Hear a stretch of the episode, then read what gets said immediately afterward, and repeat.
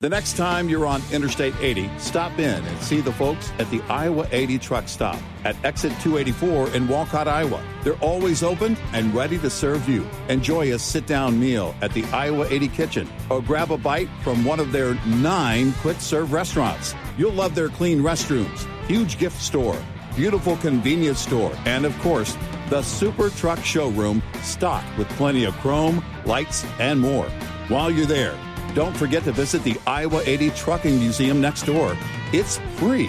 The entire team at the Iowa 80 is very excited to celebrate 60 years with you. They look forward to being your home away from home for another 60 years. Sending you a giant thank you from Iowa 80, the world's largest truck stop on I-80, exit 284 in Walcott, Iowa.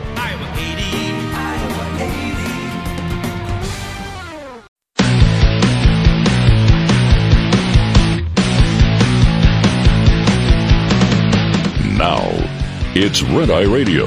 Talk about everything from politics to social issues and news of the day. Whether you're up late or you're just starting your day, welcome to the show from the Uniden America Studios. For Gary McNamara and Eric Harley, Dan Mandis, this is Red Eye Radio. Thank you very much for joining us on Red Eye Radio. 866-90-RED-EYE is the phone number, 866-907-3339. Heading into a Thanksgiving weekend. Hope you are doing well. You can find out more about me on the Dan Mandis Show Facebook page. I'm also on Instagram and Twitter as well. I host a morning show on Super Talk 99.7 WTN in Nashville, Tennessee. A long time ago, I don't know how long it was, but it feels like at least a couple of years, I referred to President Joe Biden as Bubble Wrap Biden. And there was a reason for that. The reason I refer to the president as Bubble Wrap Biden is because, and this I think goes back to the campaign, where the media was doing everything that they possibly could to protect Bubble Wrap Biden. And it was so obvious what they were doing, because when he came out and he said, if you don't know whether to vote for me or Trump, then you ain't black. You remember that whole thing? And how there was a lot of the members of the media that just virtually ignored that story. And I thought, you know, it's like they've got him surrounded, covered in bubble wrap. They're doing everything they can to protect him. And, you know, that, of course, goes into the laptop from hell and how the media deemed it not credible, when now we know that it certainly was. And I knew that it was credible right from the very beginning, as did a lot of you, because you listen to talk radio. But the media did everything, and social media did everything to protect Bubble Wrap Biden. And I must have said that for quite some time until, quite frankly, I got bored with it and moved on. But imagine my surprise when I saw this headline. This is from Fox News, but it was everywhere yesterday. The headline, Bubble Wrap Strategy Needed to Protect Biden from Age Concerns, according to some Democrats. Yes, so now the White House actually has their own strategy, and it is Operation Bubble Wrap Biden. Holy cow. I'd love to take credit, but I won't. I don't want any credit when it comes to anything regarding the Biden administration, even when it's in a negative connotation. But think about this, because what they're trying to do, and I don't know how they do this. I don't know how they bubble wrap Biden safely away from these concerns about his age, because he's old. And by the way, he's taken, 39% of his first term in office, hopefully his only term. 39% of it has been on vacation. You won't hear too many of the media outlets these days reporting on that. But here's the story from Fox News. President Biden may need, quote, a bubble wrap strategy protect him for the rest of the 2024 campaign, some Democrats are now readily admitting. There was a story in the New York Times that was followed up by a story in the New York Post, Fox News as well. New York Times chief White House correspondent Peter Baker reported on comments from, quote, current and former administration officials on the strategy to handle concerns over Biden's age ahead of his 81st birthday this week. Biden, currently the oldest person ever to serve as president of the United States, turned 81 years old on Monday. If he is reelected, Biden would be 86 years old upon leaving office. How much bubble wrap would you need to protect Joe Biden from concerns about his age? Because obviously what you would have to do is lock the man up, please, lock the man up and not allow him to speak or really do much of anything except maybe cut the occasional ribbon.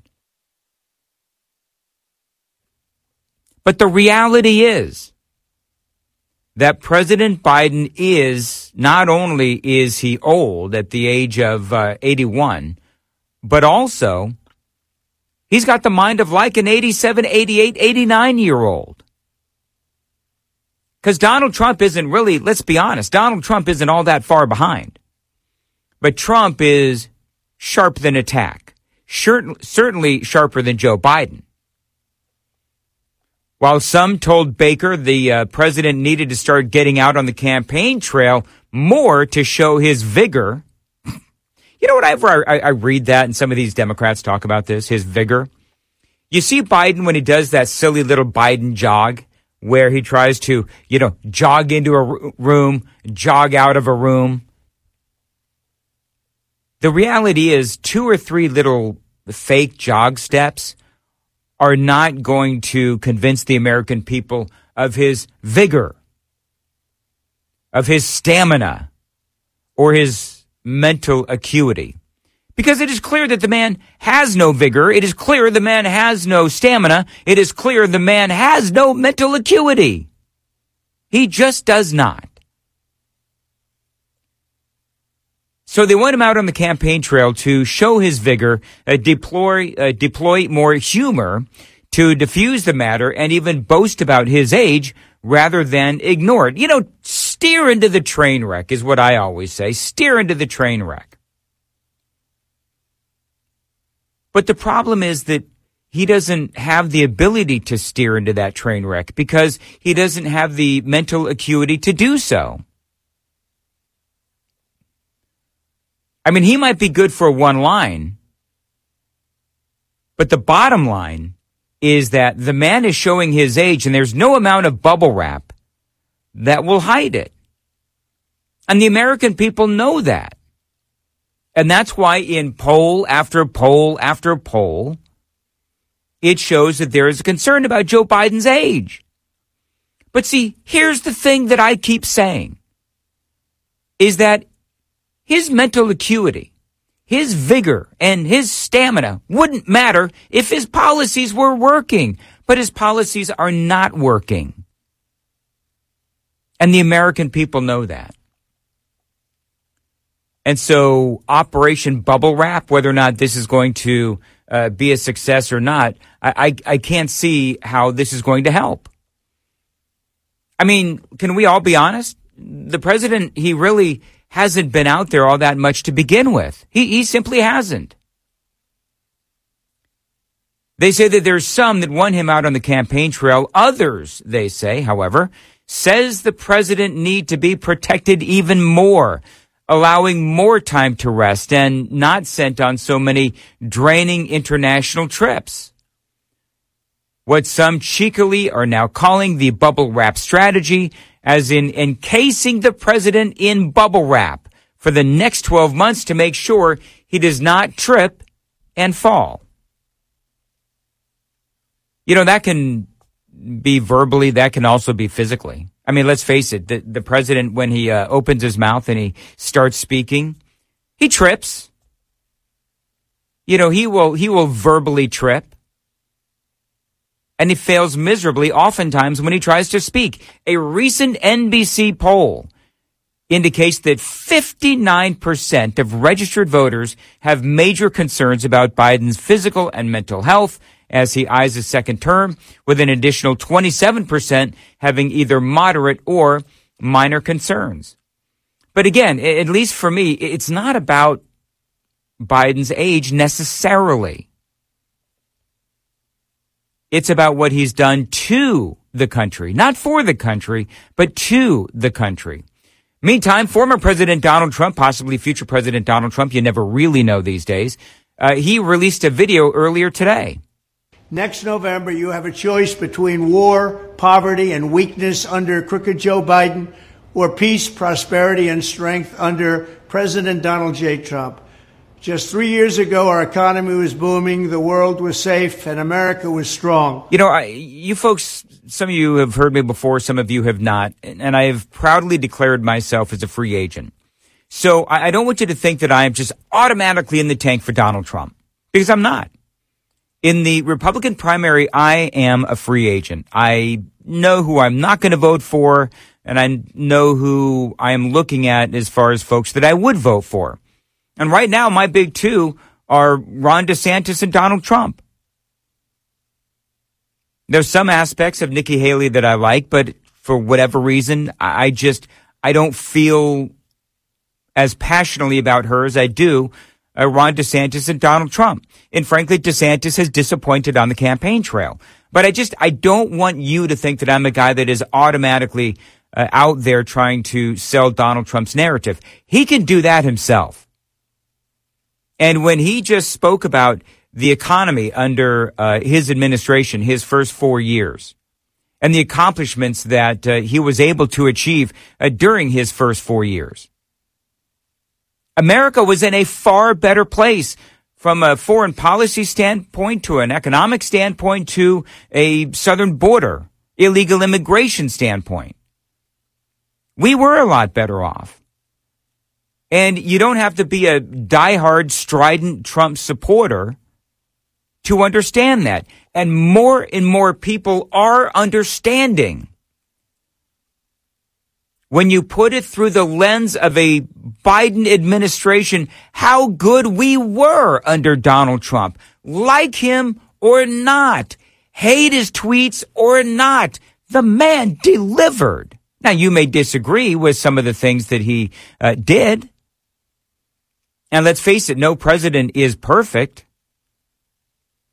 And you're not going to agree with everything that they do. You're not going to agree with everything that they say or tweet. There's some stuff about Donald Trump that I don't like and that I didn't like. But you can't ignore that, by and large, he's got scoreboard. And he did talk about the economy in this video. He talked about mortgage rates in this video, again, that he released a few hours ago. He spoke about the cost of groceries and gas as well, all of which, mortgage rates, interest rates, the price of groceries and gas, all of those things have gone up under Joe Biden. And he continued to talk about how the world right now is in flames. I was also the first president in decades who didn't start a war, and I brought our troops back home. We defeated ISIS, and that was it. Everybody came back home where they should be. Yep. Under crooked Joe Biden, the economy is in a shambles, and the world is going up in flames. Yeah, and we do have some news on Israel and Hamas coming up. And one other soundbite from Donald Trump's, it's about a 6-minute video. The next soundbite that I'm going to play is the one that is truly making headlines, and I've got that for you straight ahead. The phone number is 866-90-RED-EYE, 866-907-3339. Dan Mandis here. This is Red Eye Radio. Lines open for your calls. 866-90-RED-EYE on Red Eye Radio.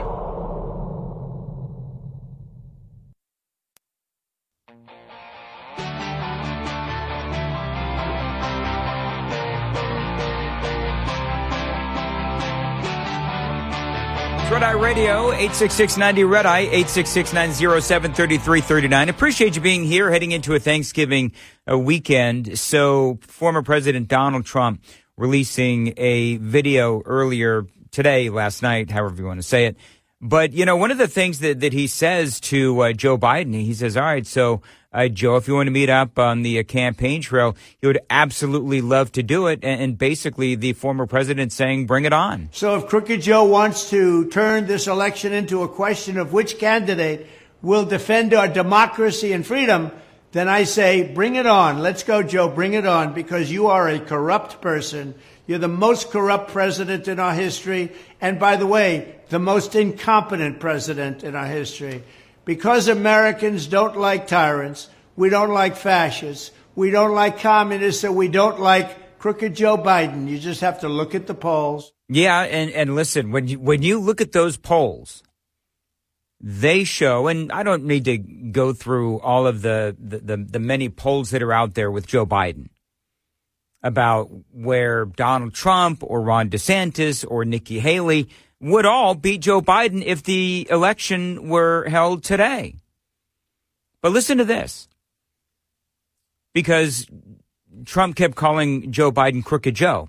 6 in 10 Americans believe that Joe Biden participated in son Hunter Biden's business deals in, they say, Daily Mail. Another dire poll for the president as Republicans zero in on their impeachment investigation. 81% Republicans were more likely than Democrats, of course, to believe that Joe Biden was involved in his son's business dealings. 81% to 39%. By the way, how is this even possible? 24%. This is what's wrong with America.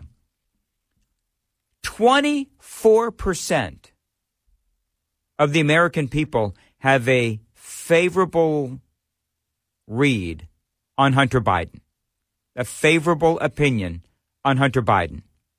Hunter Biden. Now, what do you think of when you think of Hunter Biden? Crack cocaine.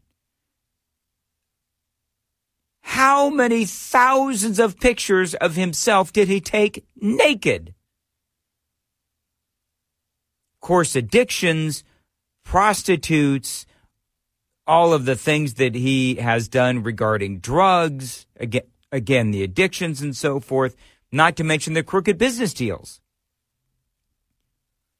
So I think those the 24% who view Hunter Biden favorable are probably the same ones that are smoking the same crack as he does, or maybe did. Because I don't see how anybody can have a favorable opinion of a guy who has all of those proclivities and he's corrupt. And it is so obvious if you look at the evidence that he is corrupt. But yet somehow 24% of these folks out there view him favorably. Now, note, 55% have an unfavorable rating, 37% viewing him as very unfavorable. But the 24% that view Hunter favorably, I think that those are just the never Trumpers, the never Republicans, the always Democrat, the always Biden folks. That's the only thing that I can think of.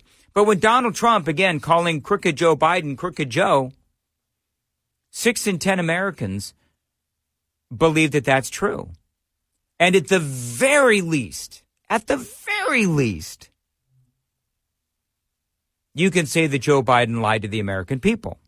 Because remember when he said, and I don't have the soundbite handy, but you folks have heard it 1,000 times, when Joe Biden came out during the debate back then in 2020. And he said that Hunter has made no money doing business with China, and that his son never told him about his overseas business dealings, when there is clear evidence out there that, yes, as a matter of fact, Joe and Hunter Biden did work together. And so when the former president talking about the polling, you know, there really is, if you're Joe Biden, there really is nowhere to rest your eyes. You can run to Nantucket over the Thanksgiving holiday. You can sleep the days away on the beach. But you know what? You simply cannot escape the polls. Oh, by the way, I'm going to try to do this in the next half hour. James Rosen. I don't know if you've heard this audio from James Rosen. But he did something incredible with Karine Jean-Pierre, because they were talking about the polling. And I don't want to do an entire evening of polling talk. But what I will tell you is that how James Rosen just very eloquently and with precision asked Karine Jean-Pierre. I call her Cringe, not Corinne. Karine Jean-Pierre. He asked her about the polling and does the White House take the polling that they see out there seriously? Her answer is something that you have got to hear, and that is coming up right here on Red Eye Radio. Some of the other stories that we're following. Media Matters is being sued by Elon Musk. That story for you and a whole lot more straight ahead. The phone number is 866-90-RED-EYE, 866-907-3339.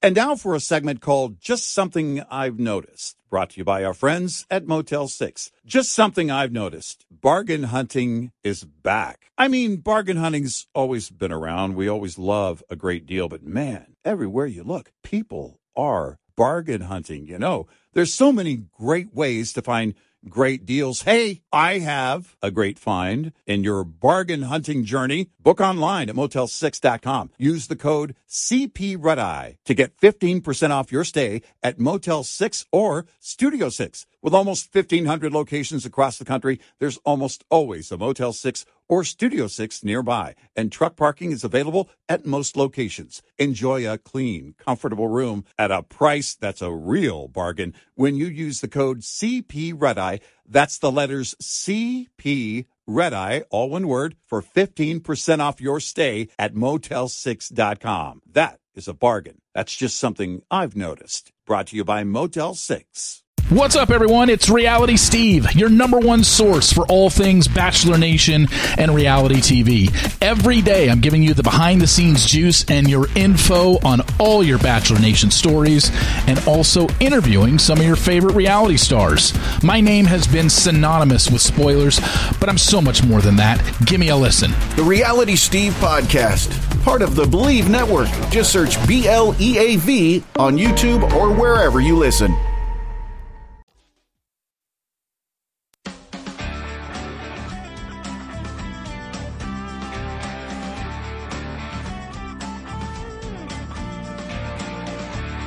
Red Eye Radio from the Uniden America Studios. Now for Gary McNamara and Eric Harley, here is Dan Mandis. 866-90-RED-EYE is the phone number, 866-907-3339. All right, so James Rosen,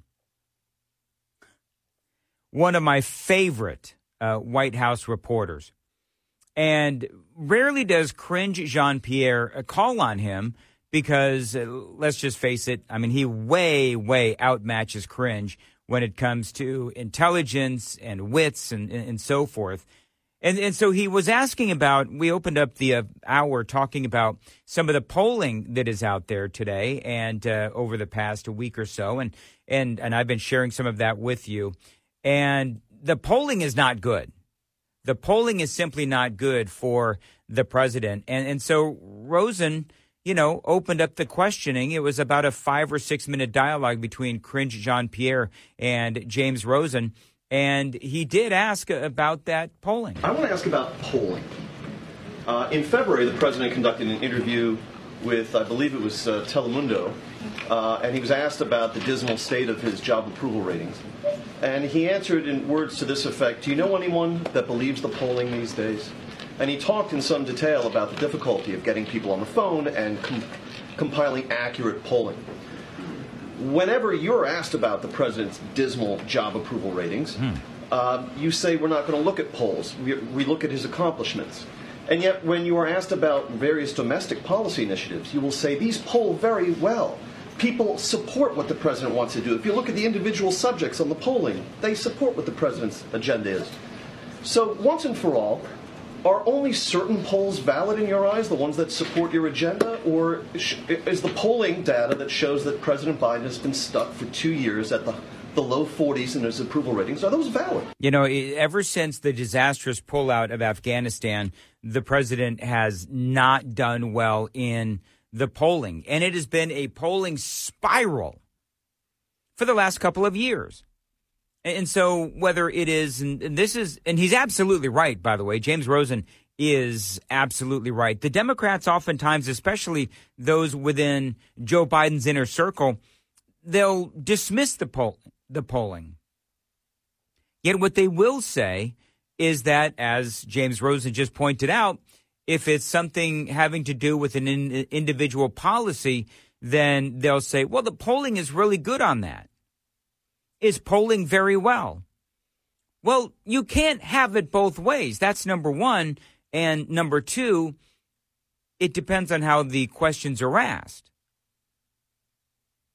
Because there are things that the president has done that may not necessarily be popular with the American people. But if the question is asked in a certain way, it may give the perception that the American people are appreciating what the president has done. But when you see, and here's the thing, I don't necessarily pay attention to one poll or even two polls, but when the polling is basically all the same, and it shows that the president is underwater in just about every standard, by just about every standard, the economy, immigration, foreign policy, militarily, COVID, I mean, Donald Trump said in the audio that I played for you earlier, and I agree with him, that I don't know if we've ever seen a president that has been so abysmal on all of these issues.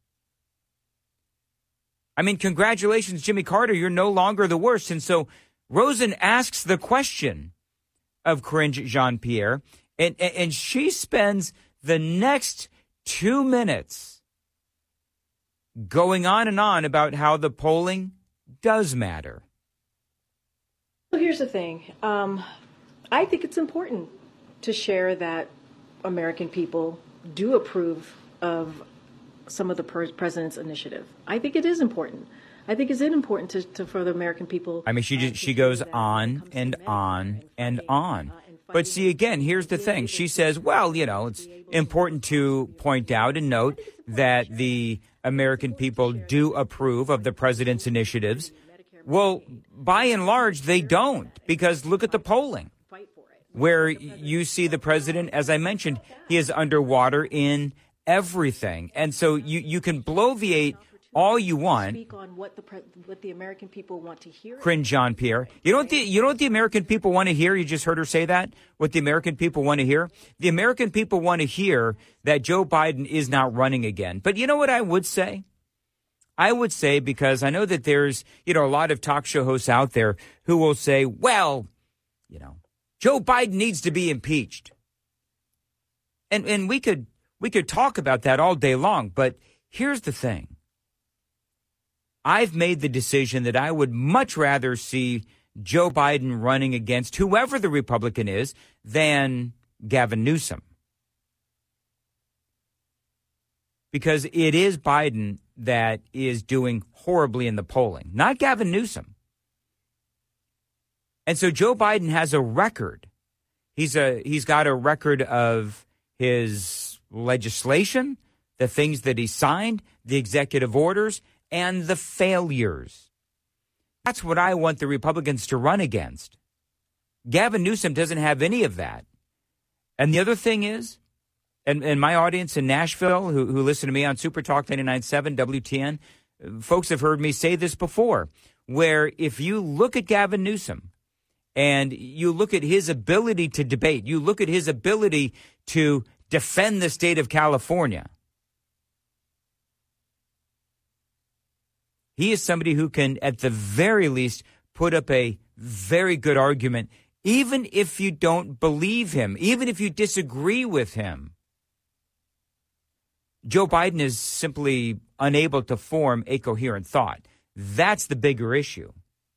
So while I may agree that, you know, for the president, what he has not done which is protecting our southern border. You could talk about whether or not that is a high crime and misdemeanor. You can talk about, you know, all of the allegations from Hunter Biden's laptop. You could talk about, you know, the money coming from China. Is Joe Biden on the take? Is Joe Biden a president who very well could be blackmailed? Does President Xi Jinping know where all the bodies are buried within the Biden administration? Does he have all the receipts and all of these other things that are the accusations of the Republicans? By and large, Joe Biden is going to have to answer for all of those things. And does he deserve to be impeached? Perhaps.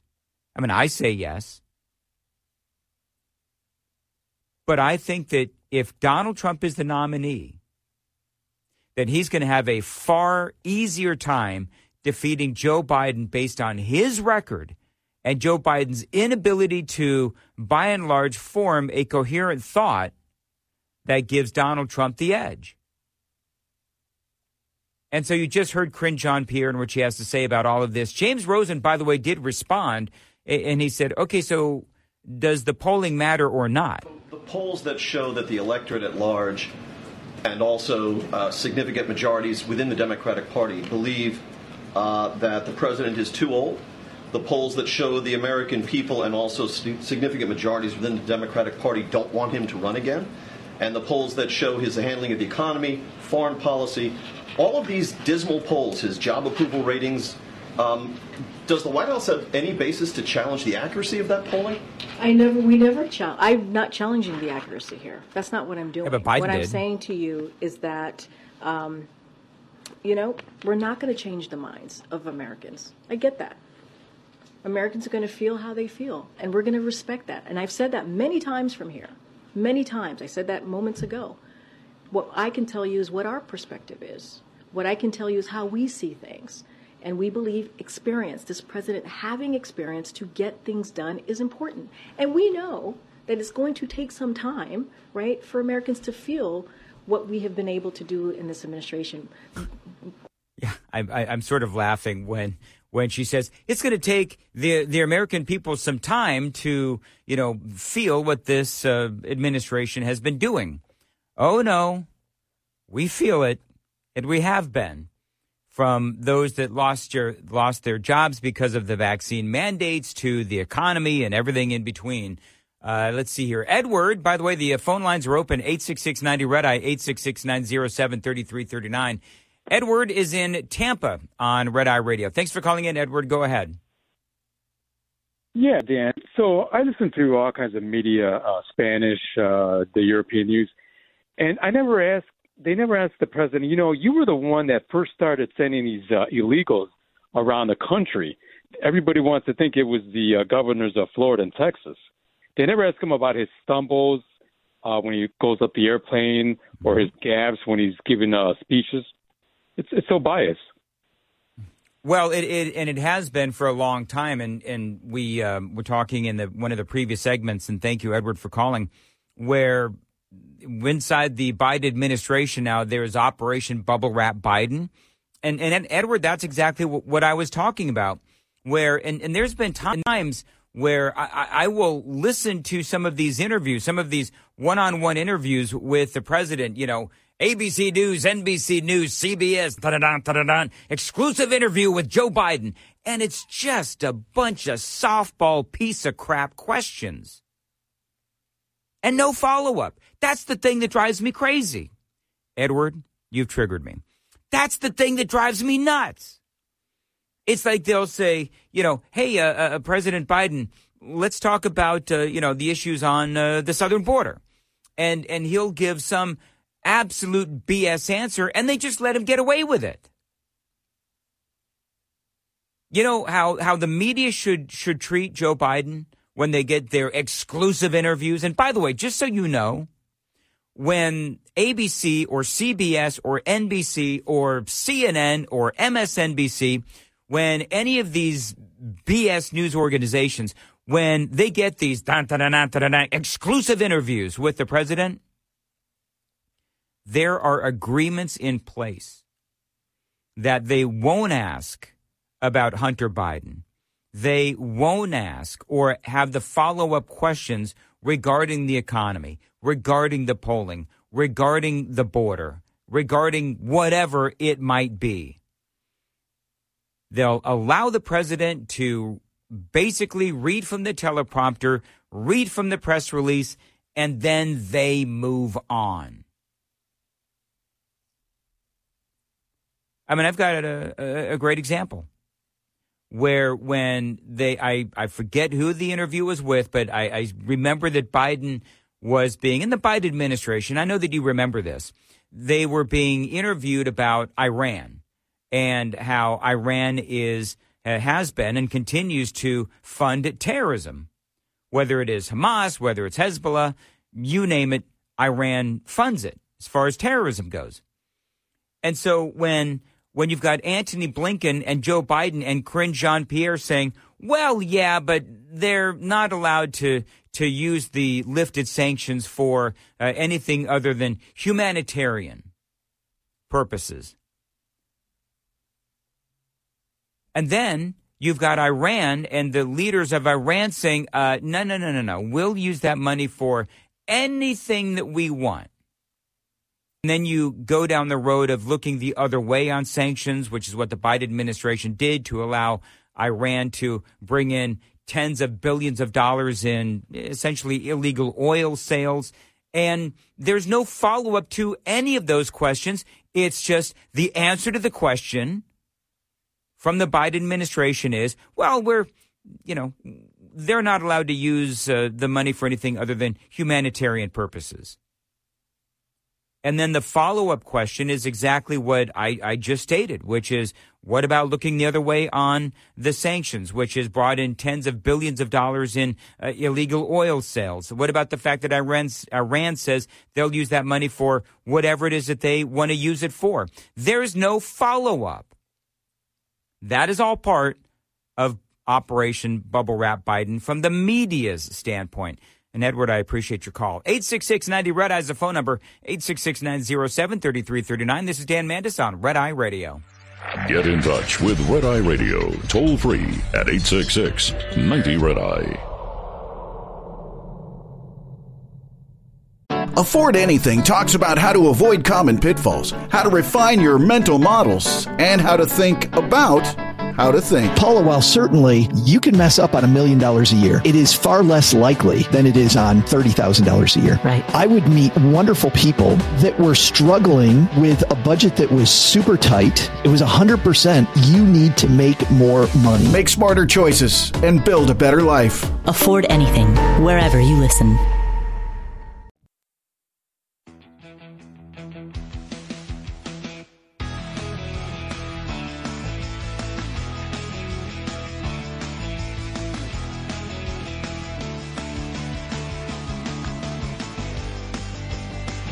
Red Eye Radio, 866-90-RED-EYE, 866-907-3339. One of my favorite audio bites of the day is Jamal Bowman on why the apparently vast majority of black voters are leaving the Democrat Party. People of color have been turned off for a while because of lack of comprehensive immigration reform, if you're talking about the Latino community, right, and no conversation at all about reparations if you're talking about the black community.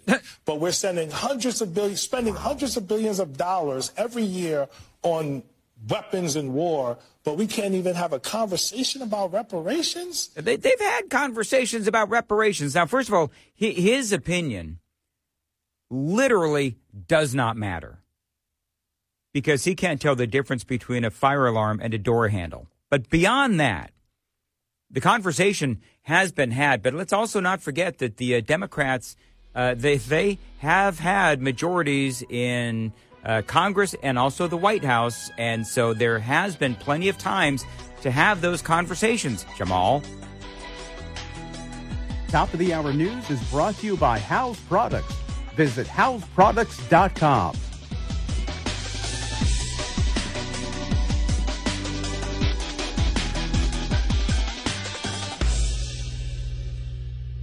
This is Red Eye Radio on Westwood One.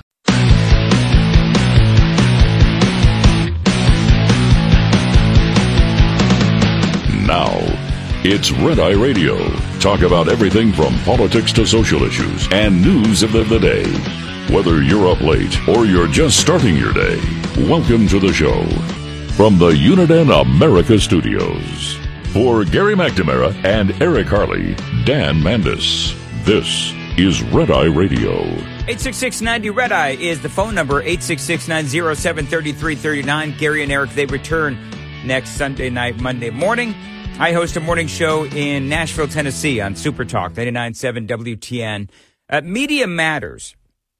Anyone who has ever listened to talk radio, listened to the great ones like Mark Levin, Rush Limbaugh, of course, Gary and Eric, and, you know, the great conservative voices of our time.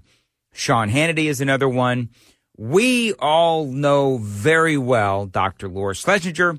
We all know very well what Media Matters does. What Media Matters, they're an organization. They're in my opinion, they're parasites. I mean, they go after conservatives. They go after free speech because they are as, in my opinion, as un-American as you can get, because they target conservatives and they target free speech. And so what they do, what Media Matters does is they go after, they'll take little snippets or whatever, and they'll take them completely out of context, and then they'll go to advertisers of some of these various shows. This was a famous battle between Rush Limbaugh and Media Matters, because they would take snippets of his show and they would take them completely out of context. Then they would go to, you know, Rush's advertisers, and they would try to convince the advertisers that their show was in the middle of a bunch of hate-filled monologues. But one of the things that the advertisers no doubt noticed is that, well, it's interesting that, you know, we take our advertising off of, you know, for example, Rush Limbaugh's show, and guess what? We're not getting near the results that we once did. Oh, and by the way, let's take a deeper dive and look at in full context some of the things that people like Rush Limbaugh and some of the other folks were saying, and were the comments that Media Matters presented to some of these various outlets, some of these various advertisers and businesses and so forth, and were the comments taken out of context? And oftentimes they were. But this has been a battle that has been going on for years and years and years and years between talk radio, conservative voices, and Media Matters. And it is just something that, by and large, talk radio has had to deal with. And by the way, the ACLU, as far as I'm concerned, is nowhere to be found. Well, now we have a brand new Media Matters controversy, as Elon Musk has now brought what he is saying is a thermonuclear lawsuit against Media Matters, because his accusation is that Media Matters misrepresented what is happening on Twitter. Because let's face it, Twitter, they were part of, you know, the whole censorship campaign that has been going on for a long time before Elon Musk bought Twitter and basically opened up the floodgates of free speech. And Media Matters doesn't like that. And there's a lot of Americans, by the way, Democrats, that don't like that either, because they like to control everything, especially narrative. And so when it came to Twitter, pre-Elon Musk, when it came to a lot of the social media companies out there, they were ever so protective of the narrative of the Democrats, whether they were talking about COVID or the laptop from hell. We could go on and on about the censorship of conservatives on social media. Donald Trump, we all know what happened to him when he got bounced off of Twitter. But now someone is fighting back, and that someone is Elon Musk. After a slew, this is from Fox News, after a slew of advertisers, including IBM, Apple, Disney, Lionsgate, and Paramount, fled Twitter, X, Elon Musk pledged to hit the watchdog group with a thermonuclear lawsuit. And so what Media Matters, the accusation is, and this is, again, how Fox News puts it. I'll explain this. Media Matters published a report on Friday accusing Twitter of placing ads next to white nationalist hashtags. However, Elon Musk believes that the group completely misrepresented the real user experience in order to mislead advertisers. Now, basically what the accusation is that Media Matters opened up some accounts and they followed basically a whole bunch of hate groups and a whole bunch of, you know, hateful hashtags and white supremacy hashtags and so forth. And they manipulated the algorithms in that way so that they would only follow these hate groups. And then they took screenshots when all of this hateful stuff came up on that particular feed. And these posts were accompanied and appeared next to the ads for all of the companies that I just mentioned. And then they took those screenshots and they presented those to the companies and they said, look what's happening on X. Look what your brand is appearing next to. They completely, according to Elon Musk, they completely misrepresented what is actually happening on Twitter or X.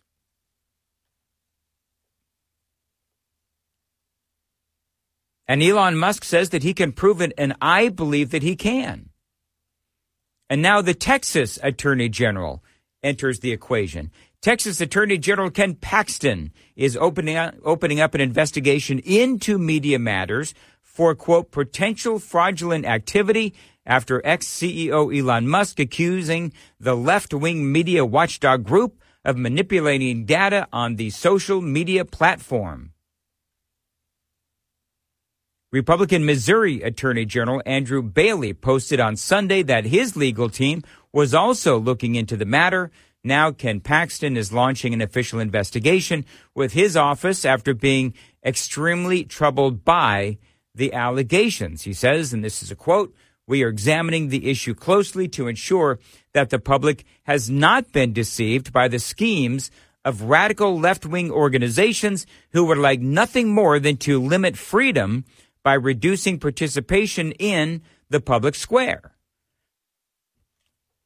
Because let's face it, if you take away the advertisers on Twitter or X, then you are limiting the ability of Twitter or X to continue. And this is something that happened after Elon Musk opened up Twitter to, by and large, free speech. The Texas Attorney General's office saying this: under the Texas Business Organizations Code and the Deceptive Trade Practices Act, the OAG will vigorously enforce against nonprofits who commit fraudulent acts in or affecting the state of Texas. So there's a lot to this story. And this is going to be really interesting because there have been a lot of people that have been trying to prove what Media Matters does for years. Last week, Musk found himself in hot water after commenting on a post on X that critics believe was anti-Semitic. Since then, the tech billionaire has clarified that anyone posting genocidal content will be suspended from X. He says, at the risk of stating the obvious, anyone advocating the genocide of any group will be suspended from this platform, Musk wrote on X. And it goes on and on, but the bottom line is that is what Media Matters has been accused of. And so you can talk about whatever it is that Elon Musk said was taken out of context. To me, the story is about Media Matters and what they've been trying to do to talk radio for years and years. Now, in my opinion, this is a related story. What is going on in the state of New York and New York Governor Kathy Hochul, who now is basically trying to control information, or as she likes to say, disinformation. Listen. Today I'm directing the Director of Division of Homeland Security and Emergency Services to develop media literacy tools for K through 12 in our public schools. This will teach students and even teachers to help understand how to spot conspiracy theories and misinformation, disinformation, and online hate. Start talking about what we're seeing out there. So give the teachers the tools they need to help these conversations in school. You know, one of the things that I would say, because she was talking about how to spot disinformation, how to spot conspiracy theories. I don't need to tell you how many conspiracy theories have ultimately ended up turning out to be true? I mean, do I need to go down the list? Jussie Smollett, for one. Remember that whole stupid story with old Jussie? Jussie Smollett?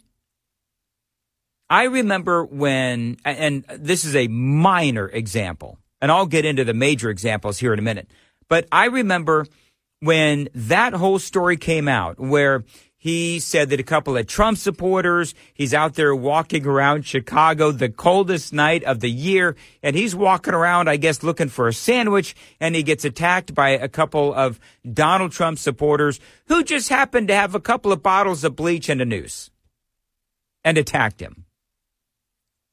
And I remember at the time, I was on the air and I said, after I figured out who Jussie Smollett was, I said, this doesn't make any sense.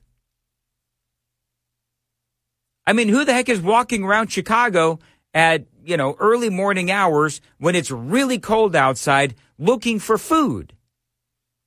And then happens along a couple of guys who just happen to have bleach and a noose. This doesn't make any sense. And I had some people sending me nasty grams on Twitter and emails and so forth. How dare you question Jussie Smollett? How dare you question the victim? You must be a racist. I bet you have bleach and nooses in your car. Just all this. And as you know, it turned out that old Jussie was lying. And I was right. But people said it was a conspiracy theory. People said you were victim shaming and victim blaming if you said at the time that his story just seems a little sus. Well, how many times have we been called racist and conspiracy theorists for saying that COVID came from the Chinese lab? And now it turns out, looks like that was true. Remember when they said that saying that, Donald Trump did not collude with Russia? That you were just some sort of a Trump sycophant and just refused to believe that Donald Trump did anything wrong. And they were absolutely certain that Donald Trump did collude with Russia, and it turned out that was not true. The laptop from hell, they said, was Russian disinformation, and you were viscerally attacked. If you said otherwise, you were censored on Twitter, as a matter of fact. And some of these other social media platforms. Turns out that was true. That the laptop from hell was a credible story. It was not Russian disinformation. They censored you if you were standing up for Donald Trump and saying that Donald Trump did not collude with Russia. They also said the vaccines were perfectly safe when we now know that people are suffering side effects. Nothing but a bunch of conspiracy theories, they said. Well, in reality, a lot of these things turned out to be, if you were somebody who was either questioning the narrative, defending Donald Trump, defending conservatism, then you were called anything from a conspiracy theorist to a hate monger to a racist, etc.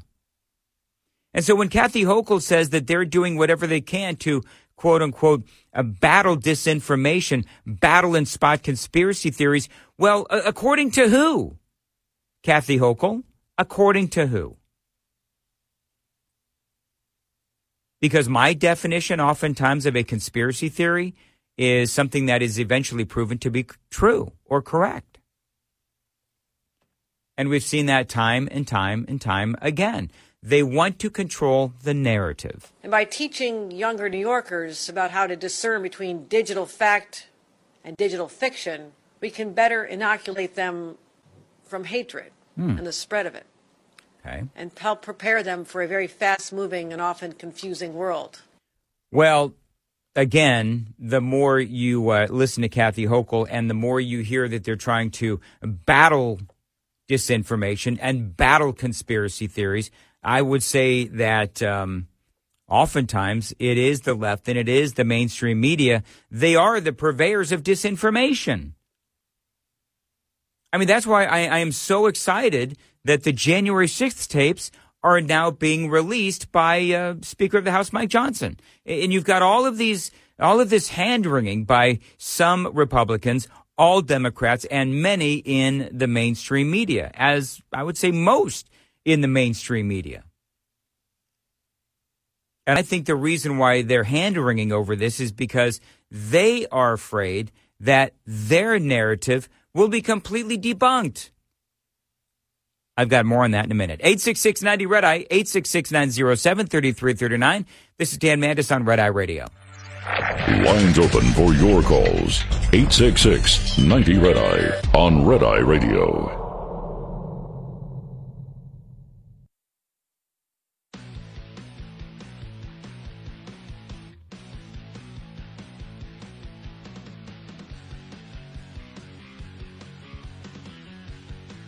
Red Eye Radio, 866-90-RED-EYE, 866-907-3339. Dan Mandis here in for Gary and Eric. You know, I've got a question for you. Because I got into a spirited debate with someone over the January 6th tapes and how Speaker of the House Mike Johnson is releasing said January 6th tapes. Now, it seems to me like all the Democrats don't want these tapes released. Some Republicans don't want these tapes released, and a lot of Republicans do want these tapes released. And I think there's a couple of different things going on. I think that the Democrats were very selective in some of the audio tapes and some of the videotapes that they released as part of the January 6th committee because they were trying to sell a certain narrative. There's some Republicans that, same thing, they're anti-Trump Republicans, and so they used a video to try to get Donald Trump either impeached or so that he would never be able to run for president again, you know, basically to indict Donald Trump. And so they were very selective in the video that they used, but when you start releasing a lot of the footage, the hundreds of thousands of hours of footage, you'll see a completely different narrative. For example, vast majority of these people were allowed into the Capitol, which is something a lot of us knew, but that they were also basically allowed to roam around the Capitol. But there's a lot of Republicans who say that by releasing these tapes, it drags us back to January 6th. It drags us back to that whole conversation that a lot of Republicans have been trying to move away from, which was the allegation, the talking point that the election was stolen, because that takes us away from the epic failures of Donald Trump. But for other Republicans, they say bring on that conversation. And the reason why they say bring on that conversation is because the narrative has always been that the election was not stolen. And so part of this conversation has to be, where do we go from here and what can we learn from the January 6th tapes? You see, I don't believe, at least for me, I don't believe that there is anything that we can learn right now about what happened in the 2020 election. But what I can tell you is that by releasing these tapes and finding out more information about what happened on January 6th, we can actually learn that there is a lot more to that day than meets the eye. Got a lot more straight ahead on this 866-90 Red Eye.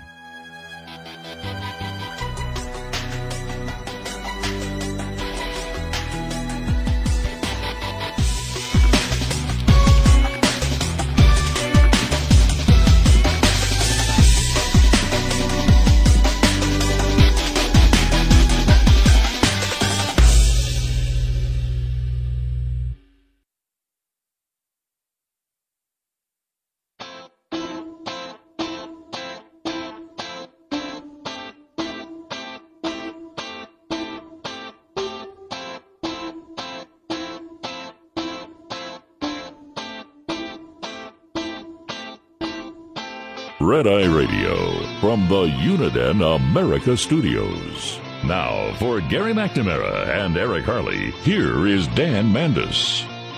866-90 Red Eye is the phone number, talking about how Mike Johnson, the Speaker of the House, is releasing the January 6th tapes. And you've got a lot of hand-wringing on both sides. Now, I'm sort of framing this in a number of different ways. New York Governor Kathy Hochul is out there saying now that she is combating disinformation and conspiracy theories. And to me, New York is doing this. In kindergarten through 12th, in the schools, K through 12, in the schools, they're putting together a program so the kids can spot conspiracy theories and disinformation. But as you and I know, because we listen to talk radio, and despite the fact that I've been working in it for 35 years, I'm still somehow a fan of the format, because I love listening to Mark Levin. I love listening to Gary and Eric. I loved listening to Rush Limbaugh. I know all about how some of the things that we as talk show hosts and you and I as talk radio listeners, how the things that we have said have been purported to be conspiracy theories, but, you know, it turned out to be true.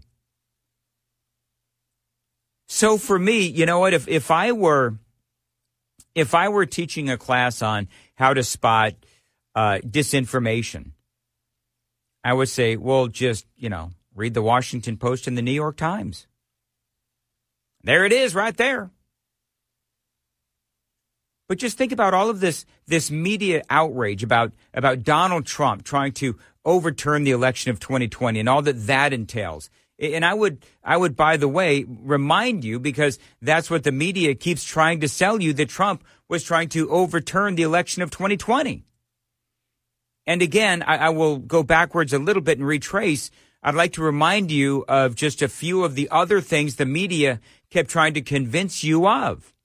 That Donald Trump colluded with Russia.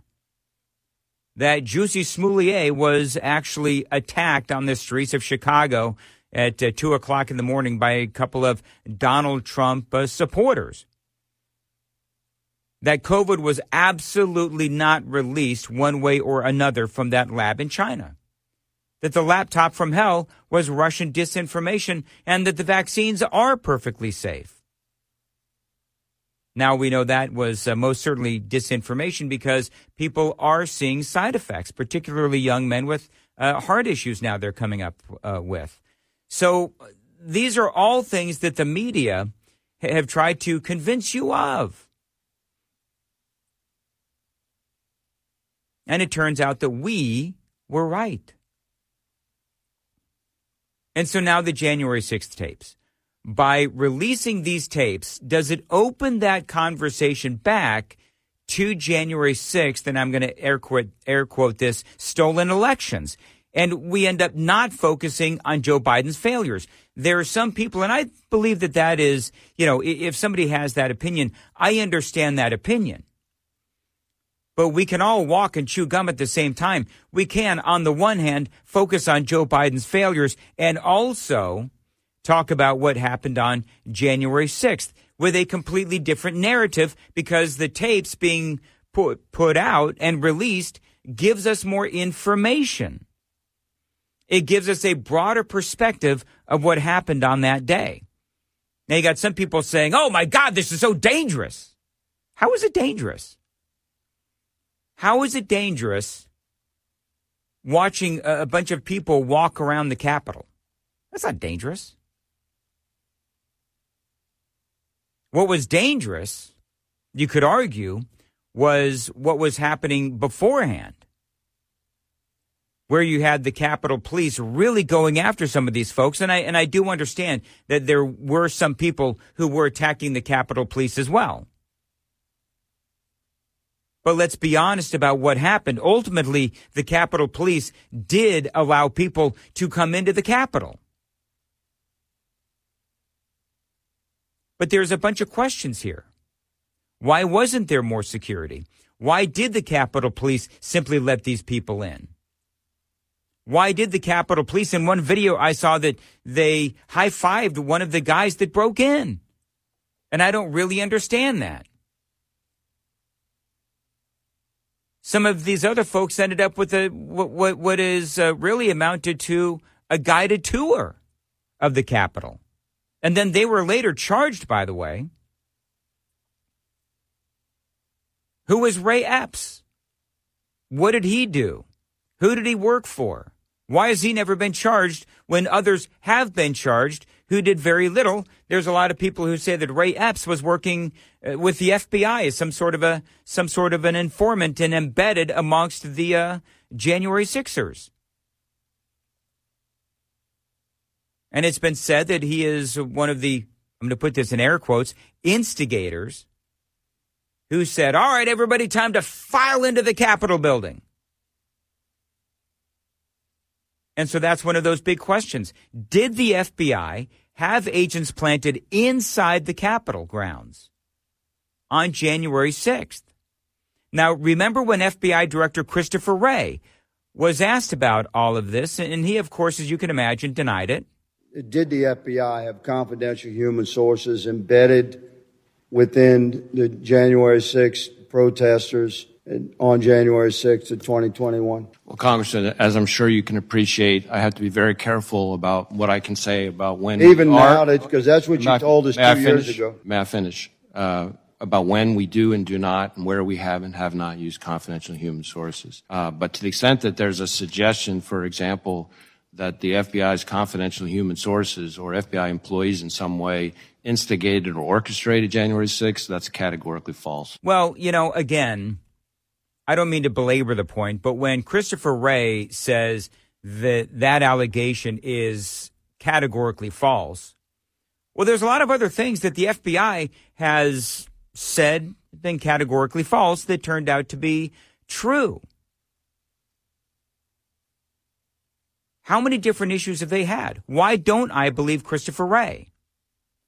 Well, because let's face it, they obtained FISA warrants using information on the dirty dossier as the justification for those warrants.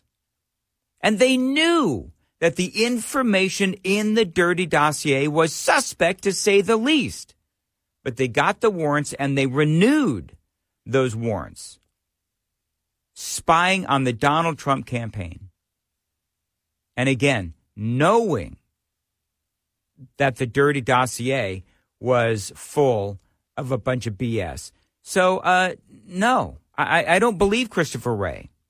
Now, I'm not going to automatically say that the FBI did or did not have agents embedded inside the Trump crowd on January 6th. But you ask me if I believe the FBI automatically? No. You know, you see these guys and they come in and, you know, they're puffy chested, you know, their chests are out and they're proud of the great work that the FBI does, the men and women of the FBI does day in and day out. And absolutely, the rank and file of the FBI do a lot of really good work. But I also know that there's a lot of questions regarding the behavior of the FBI, particularly the top brass. Did you have confidential human sources dressed as Trump supporters inside the Capitol on January the 6th prior to the doors being opened? Again, I had to be very careful. It should be a no. Can you not tell the American people no?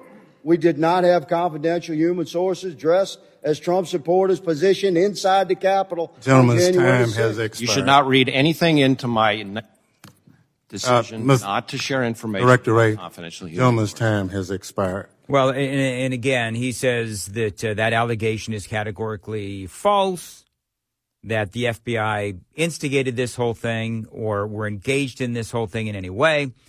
What about the FBI colluding with social media companies to remove posts from users who had differing opinions on COVID and lockdowns and so forth? Because that is absolutely what the FBI did. How about the same FBI who reached out to social media companies, again, warning about Russian disinformation on the horizon, setting the table for the denial that Hunter's laptop was a real and credible story? And the FBI knew that that story was credible. The FBI knew that that story was real. But they went to the social media companies and they said, be on the lookout for this kind of Russian disinformation. It's exactly what they did. And the FBI is part of the DOJ, and they called parents who had an issue with progressive school boards domestic terrorists. So, you know what, Christopher Wray? I don't believe you. I don't believe you for a second. So you can proudly talk about all that the FBI accomplishes, and I understand that. But the reality is that the FBI has a lot of has done a lot of things wrong and has been very dishonest with the American people. 866-90 Red Eye is the phone number. Bill is calling from Los Angeles on Red Eye Radio. Bill, how are you? How you doing today? I'm good. Go ahead. Yeah, you know, but when I was in Columbia J School back in the 80s, I was thinking recently, what if we had found out from a congressional committee that Ronald Reagan's son was doing business with the communist Chinese, and that a Chinese company had mailed or wired $240,000 directly to Ronald Reagan's house in Santa Barbara. I'm thinking, how would the media have reacted to that? And yet here we've got a congressional committee documenting that $240,000 was mailed from a Chinese government front company directly to Joe Biden's house in Delaware, and his son and or his other family members got $5 million after an extortion letter was sent by Hunter Biden claiming that his dad was sitting right beside him and you better send the money. Yep. I mean, we're living in an alternate media reality that these things are routinely called conspiracies by media hacks and by Democrat hacks. And I'm thinking, no, if this had been Donald Trump or Ronald Reagan, this would have been a game changer. Well, it would have been, and you're absolutely right. And you know what's interesting, Bill? I think part of this, and you having your journalism background, you can certainly relate to this. I think part of this is the media counts on an ignorant American people because they don't delve into the details, and they'll accept the media's narrative on a lot of these different stories. Because while you very well laid out part of what is going on with Hunter Biden, James Biden, Joe Biden, China, CEFC, the whole thing, the majority of the American people, they don't take the time, they don't have the bandwidth, I'm sorry to say, to care enough to go into those details. And I think that is why it is so important that talk radio does, and I, of course, do it, and Gary and Eric do it as well. And a lot of the voices that talk radio has on the air do delve into these topics, because we are doing what the media simply won't, and the American people won't, which is go into these topics in depth, because you can't deny the money trail. You just can't. And so the more that the media denies that this is a reality, the more that, you know, many Americans refuse to follow the money, the more important it is that we do get to the bottom of these things and talk about these things. But that is exactly the kind of thing that the governor of New York, Kathy Hochul, is trying to keep silent with their whole thing with trying to crack down on disinformation. And for that reason, it is critically important that you call out governors like Kathy Hochul. And, Bill, I appreciate the call. 866-90-RED-EYE, 866-907-3339. Dan Mandis here on Red Eye Radio. Get in touch with Red Eye Radio, toll-free at 866-90-RED-EYE.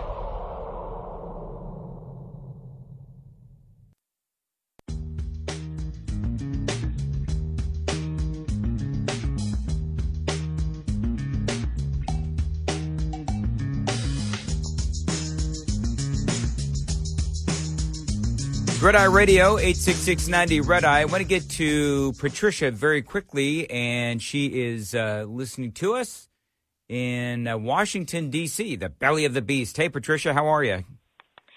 Well, I'm good, and I'm glad. I want to talk about Joe Biden's cognitive mental health, and also First Lady Jill Biden.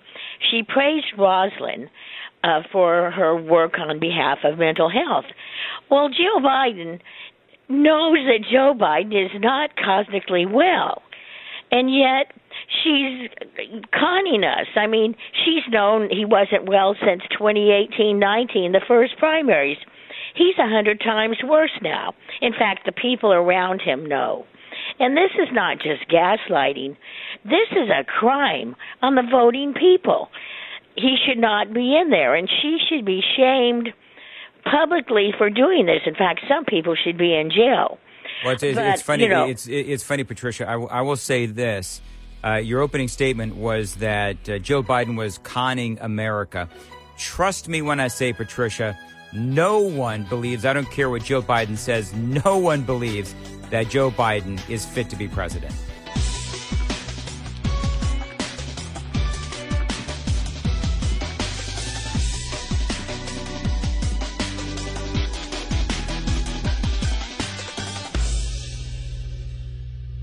This is Red Eye Radio on Westwood One.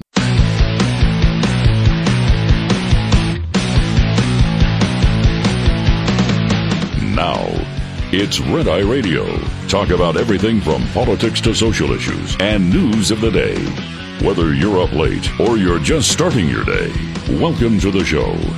From the Uniden America Studios, for Gary McNamara and Eric Harley, Dan Mandis. This is Red Eye Radio. Appreciate you listening. And the phone number is 866-90-RED-EYE, 866-907-3339. You've probably been hearing during the news that there has been some progress in the situation, the war between Israel and Hamas. They have apparently reached a temporary truce.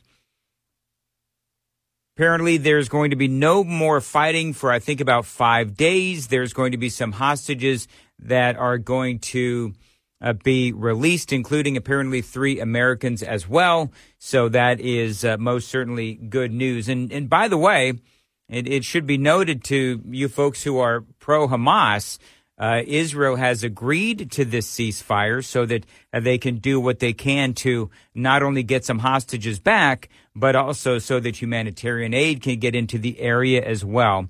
So that is part of the news cycle this morning, and certainly good news. And by the way, I want to play you some audio. I don't know how big of a deal this is to you, but to me, Susan Sarandon, of course, you know that she's a flaming liberal. I want you to know that I'm a huge proponent of free speech. And because I'm a huge proponent of free speech, then there are times when people, you know, during my job, people will say, don't play that audio. Don't play that audio. They have no right to say that. Susan Sarandon has every right to say some of the most, you know, horrific statements about Israel that you can possibly hear, which is exactly what she did. I guess this was some point in the last 24 hours where she took to the streets. I believe it was in New York. And she talked about the plight of the Palestinian people at the hands of Israel. Listen. You don't have to be Palestinian to stand with the Palestinian people. You do not have to be Palestinian to understand that the slaughter of almost 5,000 children is unacceptable and a war crime. Yeah, so this is Susan Sarandon. She said a lot of things, and one of the things that she said was that, quote, Jews are getting a taste of what it feels like to be Muslim. Now, in the soundbite that you just heard, you'll notice she didn't say anything about the atrocities of October 7th. Not one word. She's just focused on the atrocities she says that Israel is committing. Oh, there's more. I stand here in my cruelly given white privilege. Did you hear what she just said? The audio's not great, so I wasn't sure if I wanted to play it. But she says, I stand here with my cruelly granted white privilege. And that's what she said. I stand here in my cruelly given white privilege. Okay. To say that you don't have to be Palestinian to stand with the Palestinian people. Yeah, she also talked about how Israel is committing war crimes. You do not have to be Palestinian to understand that the slaughter of almost 5,000 children is unacceptable and a war crime. Wow.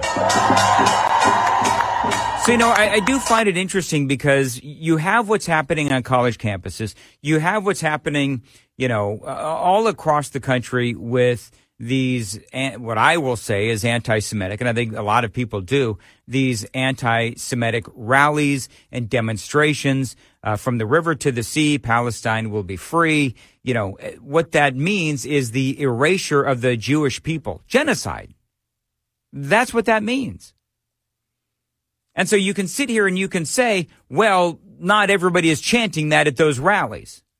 But if you're at a rally and they're chanting that, or they've got signs that say that,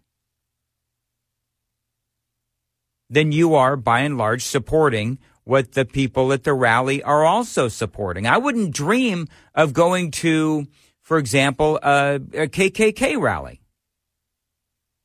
because I don't stand for those values. But Susan Sarandon and a lot of these other folks in Hollywood, although I believe, I don't know, maybe over my skis on this one, but I believe that the majority of people in Hollywood have not sided with the Palestinian people, or I should say Gaza, and or I should say Hamas, really, to be far more precise. I believe that the majority of Hollywood has either been silent on this or they have been, you know, siding with Israel. I believe that Susan Sarandon is an outlier on this one, because I will say that she sounds awfully extreme. So many people do not understand the context in which this October 7th assault happened. So is she justifying what happened on October 7th by saying that it needs more context? So many people do not understand the context in which this October 7th assault happened. I'll give you some context, Susan Sarandon. There essentially was, I'm not going to say peace, but, you know, both sides were keeping their powder dry, if you will, in the 2 years before what happened on October 7th. And what Hamas was doing was they were basically fooling the Israelis by saying, you know what, we just want to work. We just want to come into your country. We want to work. We just, you know, we want to survive. That's what we want to do. And all the while, they were being funded by Iran, and they were plotting this attack with Iran. That's the context. And here's the other thing. When you go into the homes of sleeping innocent people and you kill 12 to 1,400 of them, that is a terrorist attack, and there's no context with which that is a justification. None whatsoever. And so when Susan Sarandon and others, by the way, will talk about how October 7th needs more context, you really don't. There is no context for that.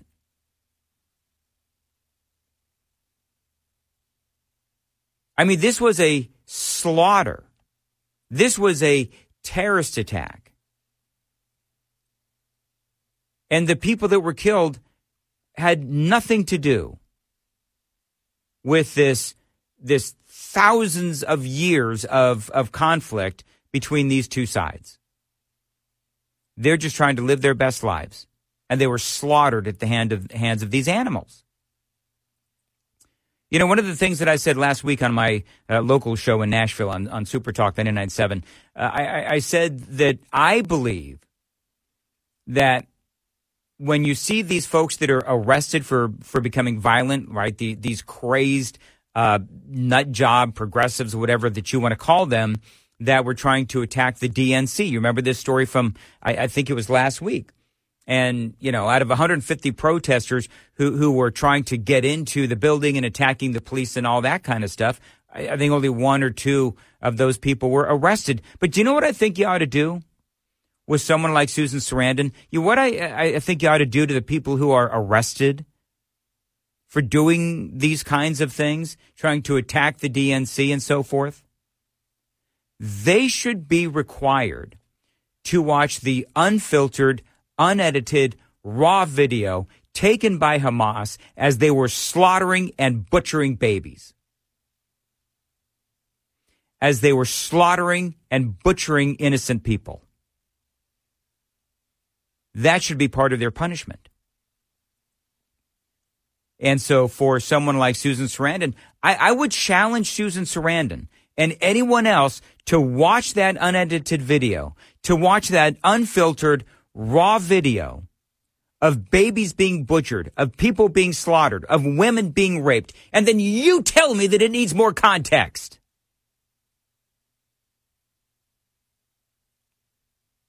There is no justification for that. Now, Susan Sarandon does have her right to free speech, and it's cost her. I'm going to play the rest of this soundbite, then tell you what has happened now to Susan Sarandon. So many people do not understand the context in which this October 7th assault happened. They don't understand the history of what has been happening to the Palestinian people for 75 years. And by the way, here's a little context for you, Susan Sarandon. There have been a lot of people in Gaza who have been killed by Hamas, just to let you know, with their wayward rockets. As they attempt to fire rockets into Israel, they end up hitting and destroying their own hospitals and killing their own people. Here's a little more context for you, Susan Sarandon. Hamas is using these people that you purport to care so much about as human shields. Didn't see that in your little speech. And now she has lost her agent. Susan Sarandon, even though I support her right to free speech, and I'm going to tell you something, friends, it is really hard to support the free speech of somebody, quite frankly, so dumb and so completely out of touch with reality. But she does have her right to free speech. She does have her right to tell America and the world how absolutely clueless she is.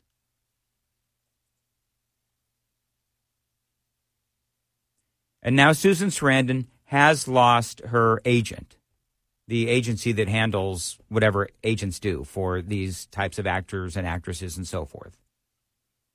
We'll see what else happens to Susan Sarandon as far as that goes. I don't want any harm to come to Susan Sarandon, but for the love of all that is holy, I mean, geez, I can't.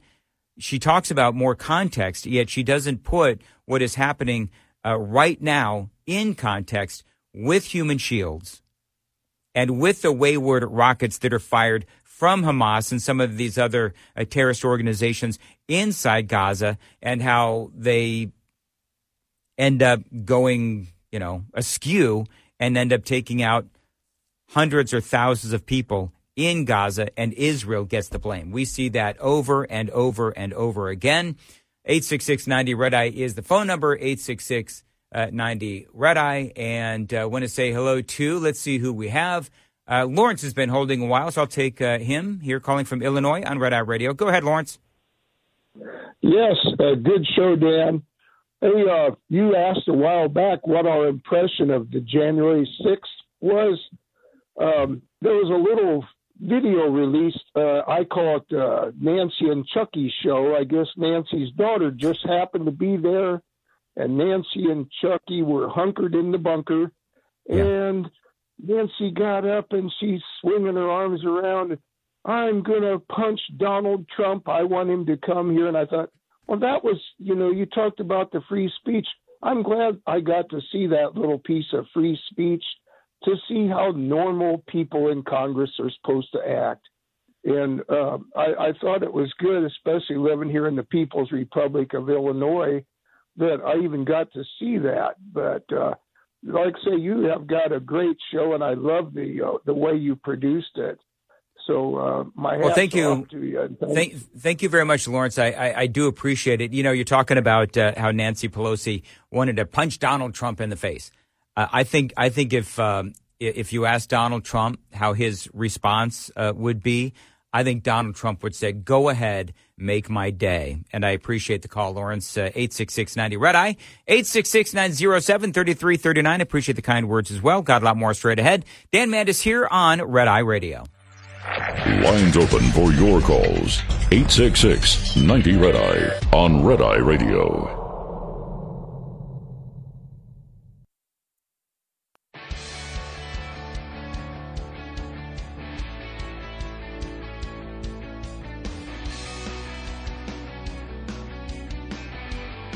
Red Eye is the phone number.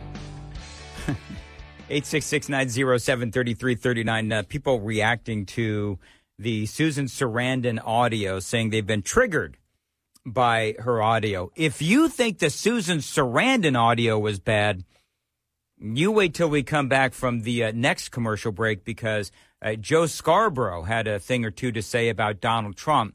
And I'm going to play that for you as well, because this is a guy who has absolutely no idea what he's talking about when he tries to lay down the foundation for an argument that Donald Trump is fascist. Your calls right now, though, at 866-90-RED-EYE, 866-907-3339. Want to say hello to, this is Tom calling from Spring Valley, California. Hey, Tom, how are you? Dan, listen, I'm going to get straight to it. In 1974, in August, I was embarrassed for this country, for what we had put a sitting president through. For a simple 18 and a half minutes of missing audio from tapes. And I'm going to tell you something. 224, $1,000 is a whole lot worse than an 18 and a half minute gap in a tape over a simple placement of bugs in the White House. I beg your pardon, in the Watergate Hotel in Washington, D.C. Mm-hmm. And it's disgusting to me that we ever had to do that and then turn around and have guys like this one who's collecting money from communist countries and padding his pocketbook with the money. Well, a couple of things, just sticking with Joe Biden for now. I mean, when you look at the list of things that he is impeachable for, I mean, there's an abundance of them. First of all, he's not the first politician, of course, to lie to the American people. But when he was on the campaign trail and he said that his son has not made money from China or any of these other countries, when it is clear that not only did Hunter make money, but that the president was involved in that, and the American people know that. So that's number one. Number two, you're right. I believe that Joe Biden is compromised, and I think that is should be a very big part of the conversation. And there is, at least to me, clear evidence that the president is compromised. All you have to do is look at Chinese President Xi Jinping and his trip to San Francisco a few days ago, and how the president refused to call out President Xi Jinping from China on a multitude of issues. I mean, I believe that that is part of the evidence that Joe Biden is compromised, because this is a Chinese president, Xi Jinping, who absolutely has blood on his hands. And for this president to welcome Xi Jinping into our country on our soil after his country's fentanyl has killed hundreds of thousands of Americans, not to mention the theft of our intellectual property, not to mention all the other things that China has done to weaken America. Do I need to go through COVID again? I don't think you do. Right, thank you. I'm sorry. I think I'm triggering myself, friends. Very quickly, let's say hello to Warren in Scottsdale, Arizona, on Red Eye Radio. Hey, Warren. Hey, how you doing? I'm okay. I just wanted to bring up, I really love your show, first of all. I just want to let you know that. And the second thing I wanted to let you know is I saw on Newsmax today you were bringing up the whole thing about the that there was, you know, maybe no evidence about whether the FBI was embedded, and Chris Wray was basically trying to lie, as you know, basically say there was nobody there. But they showed a video today on Newsmax, and it basically showed them this. It had not only video but audio, and they actually had they were FBI agents that were discussing Trump and basically what they're going to do with the Trump supporters, bringing them in and stuff. And they were hiding their badges. They showed them wearing Trump gear and everything, with Trump hats and everything else. And they said that they were going to be leading them into the building and stuff like that. And they have them on audio. They actually had a video today that I saw of that. The second thing. Well, oh, shoot. I'm sorry. I accidentally hung up on him. Call me back. I want to hear your second thing. I also want to find that video the Newsmax has found amongst the newly released January 6th tapes. Thanks for calling in. Call back if you would.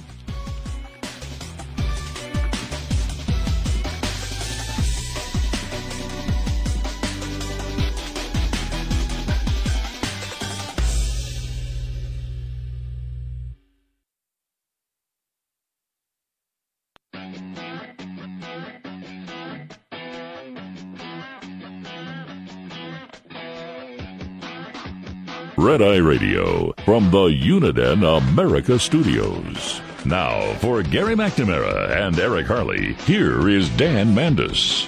866-90-RED-EYE, 866-907-3339. I forgot the guy's name that called earlier, but he was talking about some Newsmax audio and video that apparently they have uncovered from these January 6th tapes, where it purports to show...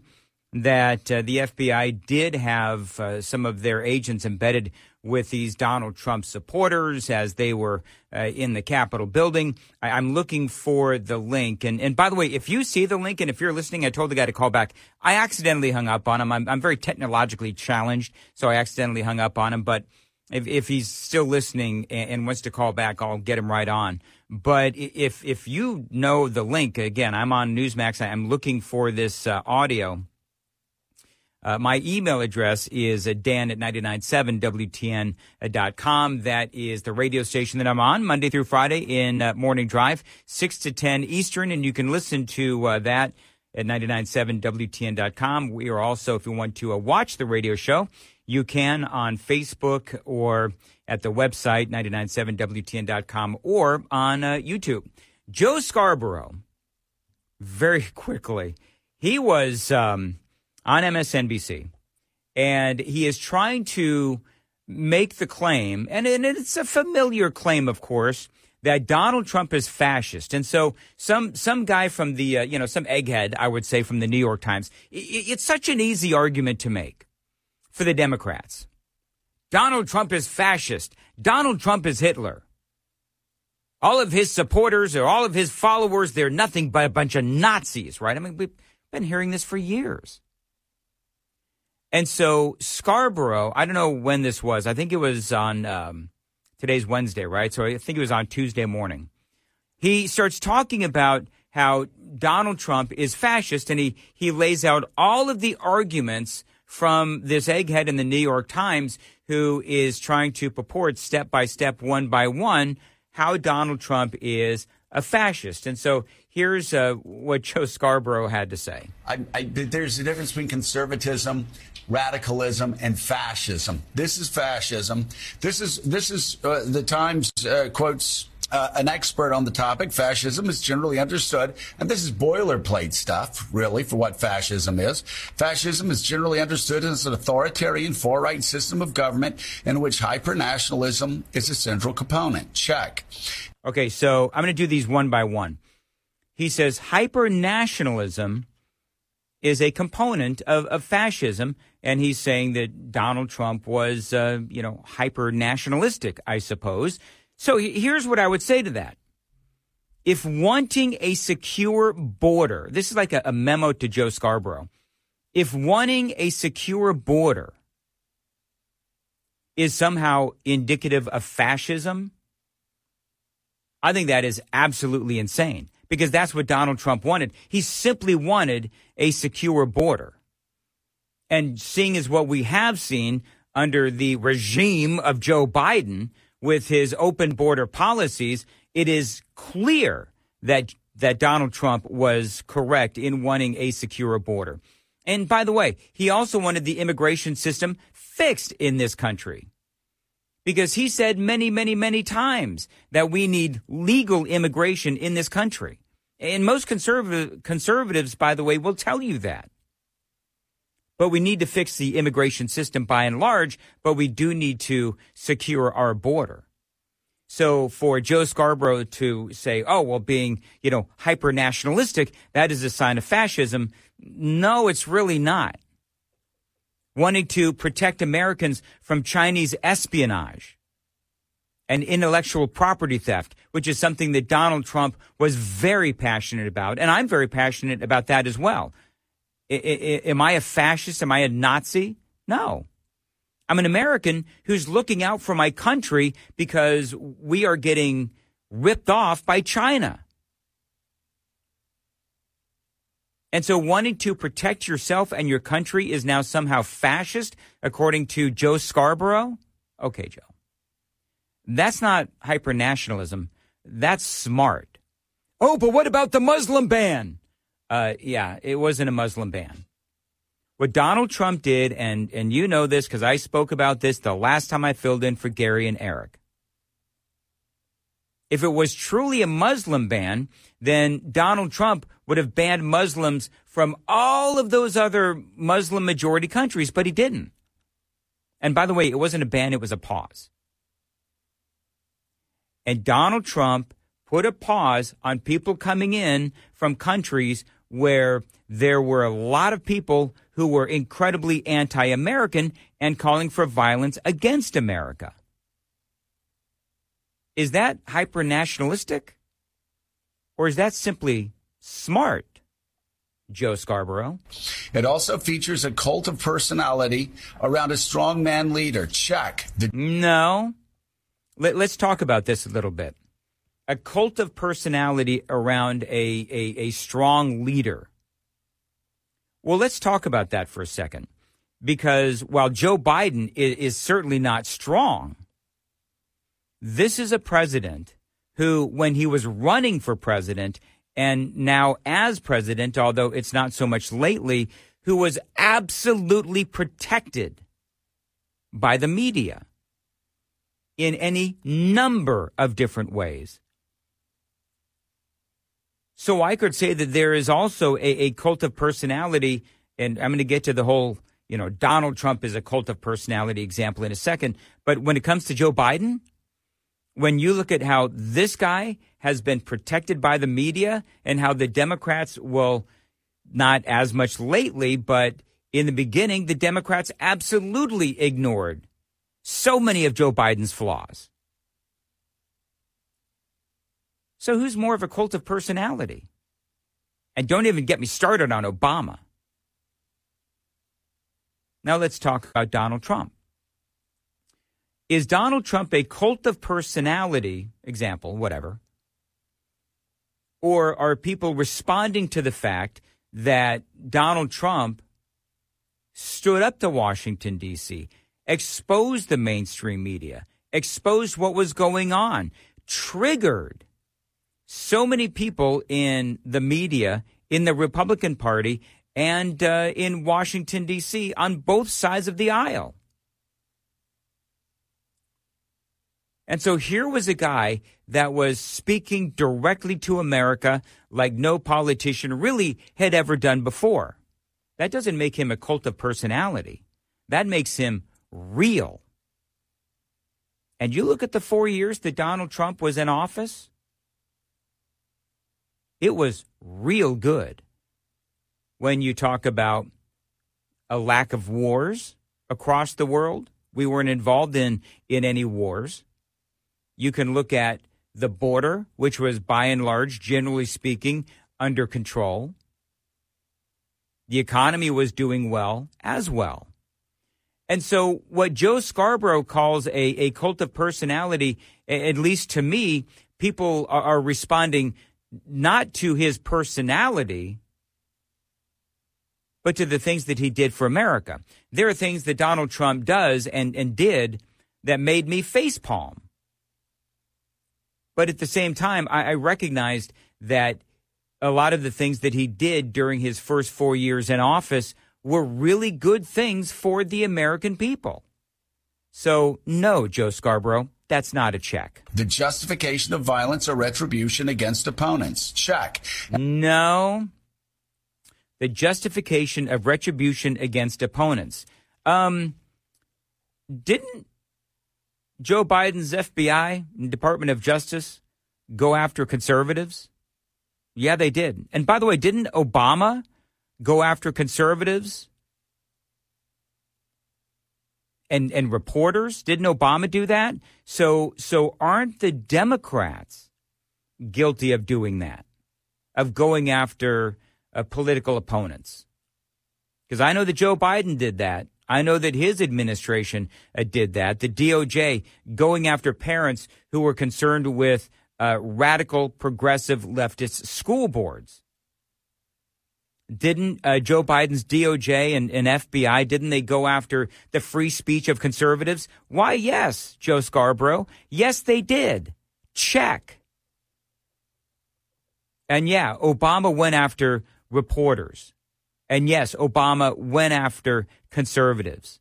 So Joe Scarborough, the more that he speaks, the more that as I was reviewing this audio, the more I realized that he is actually describing his own party. And by the way, he purports to be a Republican. I don't believe that he is. And the repeated denigration of the rule of law. Check. No, the denigration of the rule of law.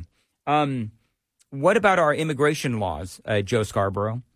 Doesn't Joe Biden denigrate our immigration laws, the rule of law? Of course he does.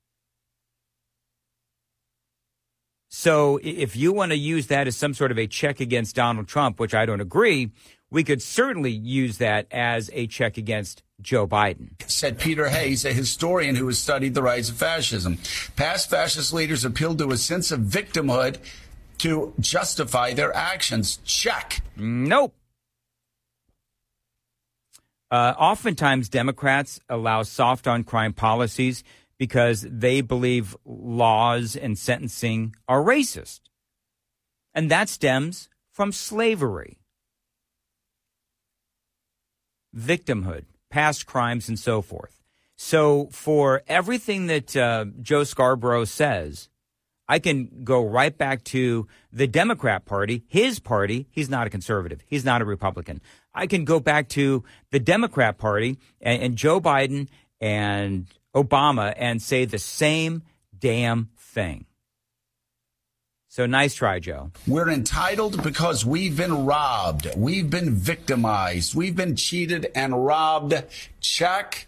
Sounds like a lot of these folks that are breaking into stores and rioting during the Summer of Love in 2020, right? I mean, so you had George Floyd, and he was killed by that police officer.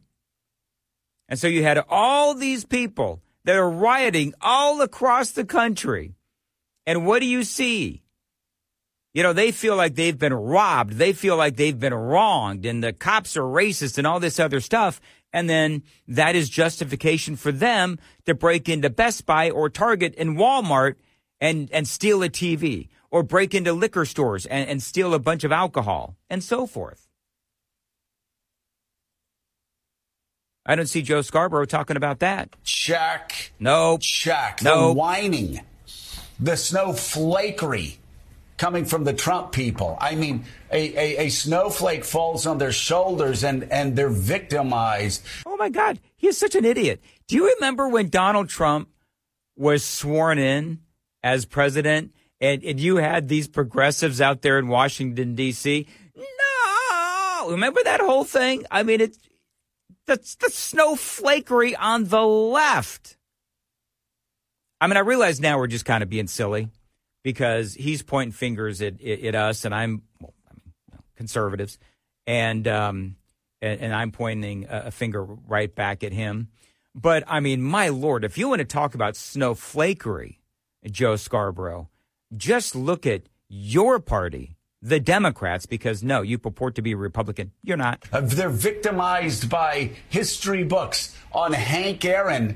They're victimized by kids' books on Roberto Clemente. They're victimized by tweets. They're victimized. Oh, they're victimized by tweets. Oh, please. The Democrats and the people that hated Donald Trump, they were apoplectic when it came to Donald Trump and his tweets. So Joe Scarborough, I mean, he can say what he wants. He can do what he wants. It's a free country. But I would not so respectfully suggest to Joe Scarborough that you might want to look at yourself and your own party, the progressives, because you're not a Republican, before you start throwing stones at Donald Trump and his supporters. 866-90-RED-EYE, 866-907-3339. Dan Mandis here. This is Red Eye Radio. Get in touch with Red Eye Radio, toll free at 866-90-RED-EYE.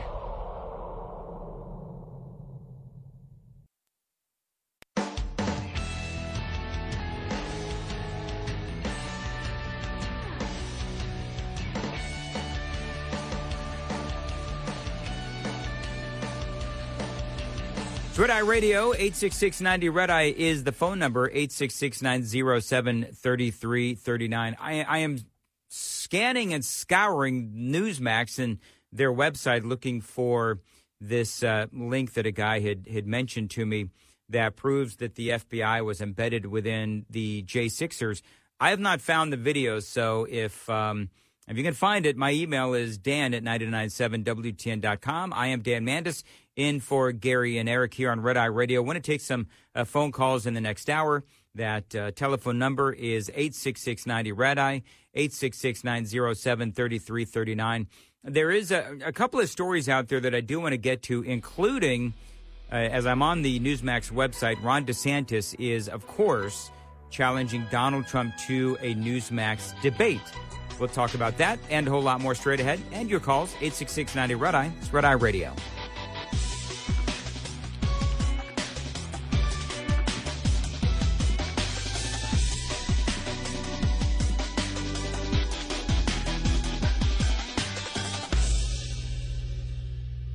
This is Red Eye Radio on Westwood One.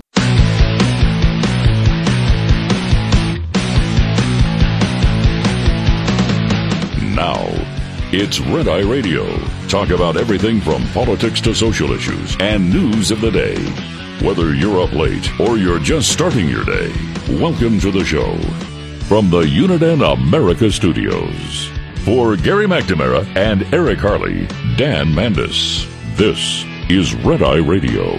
866-90-RED-EYE, 866-907-3339. Gary and Eric return next Sunday night, Monday morning.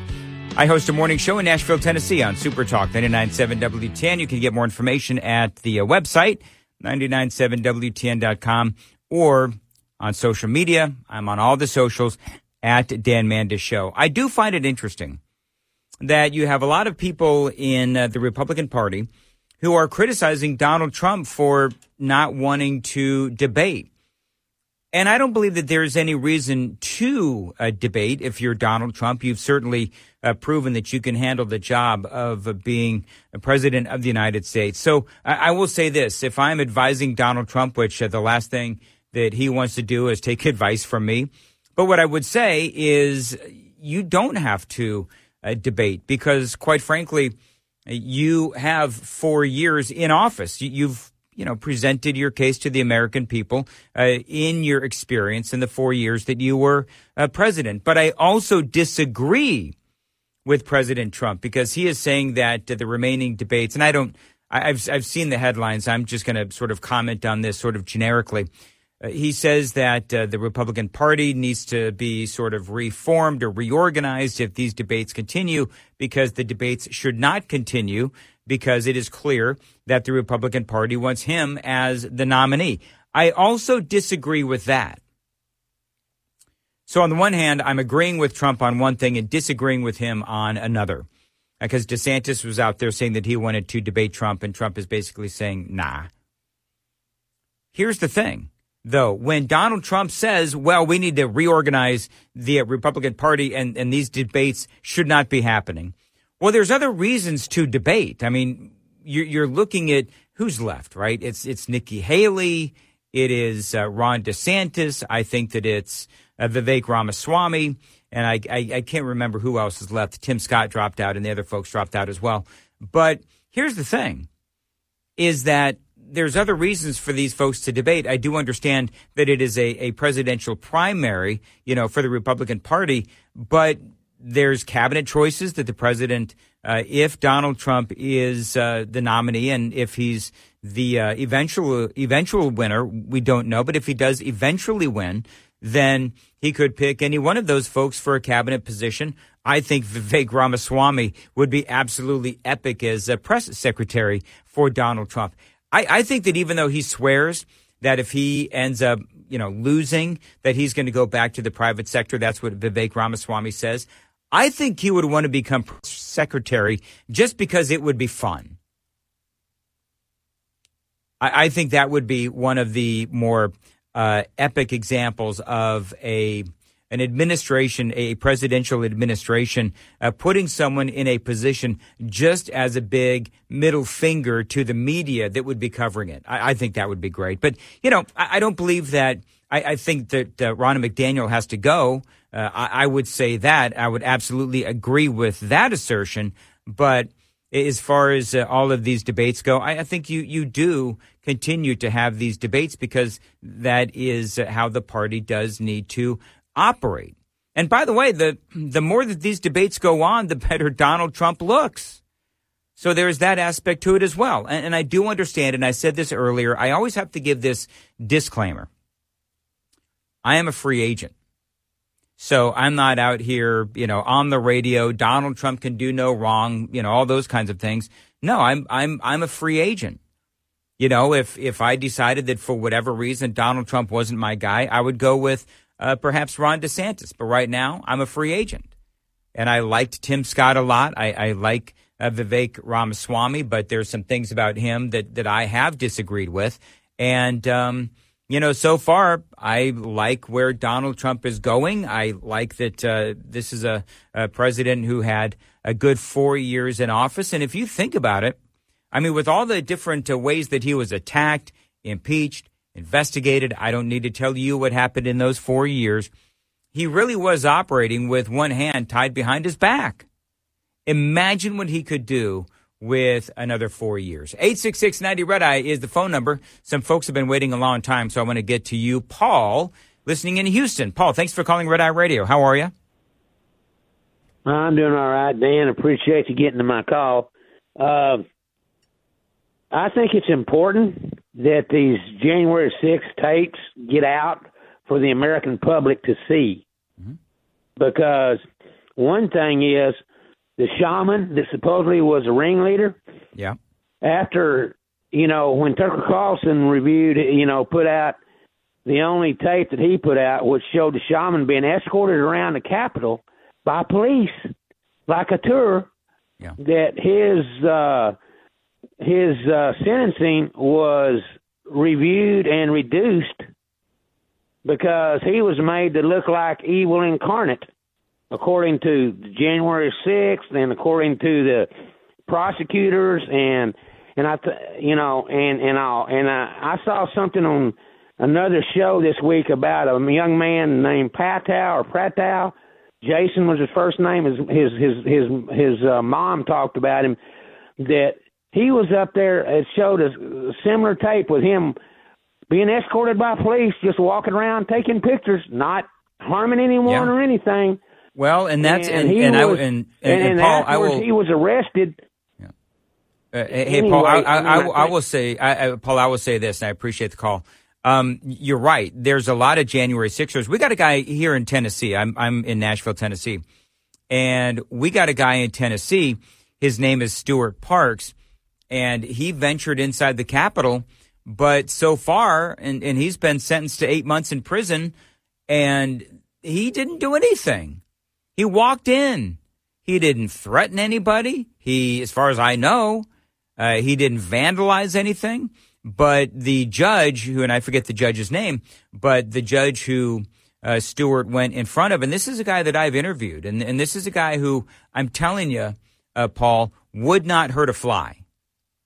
And he has been sentenced to 8 months in federal prison for literally just walking into the Capitol. That's what's happening.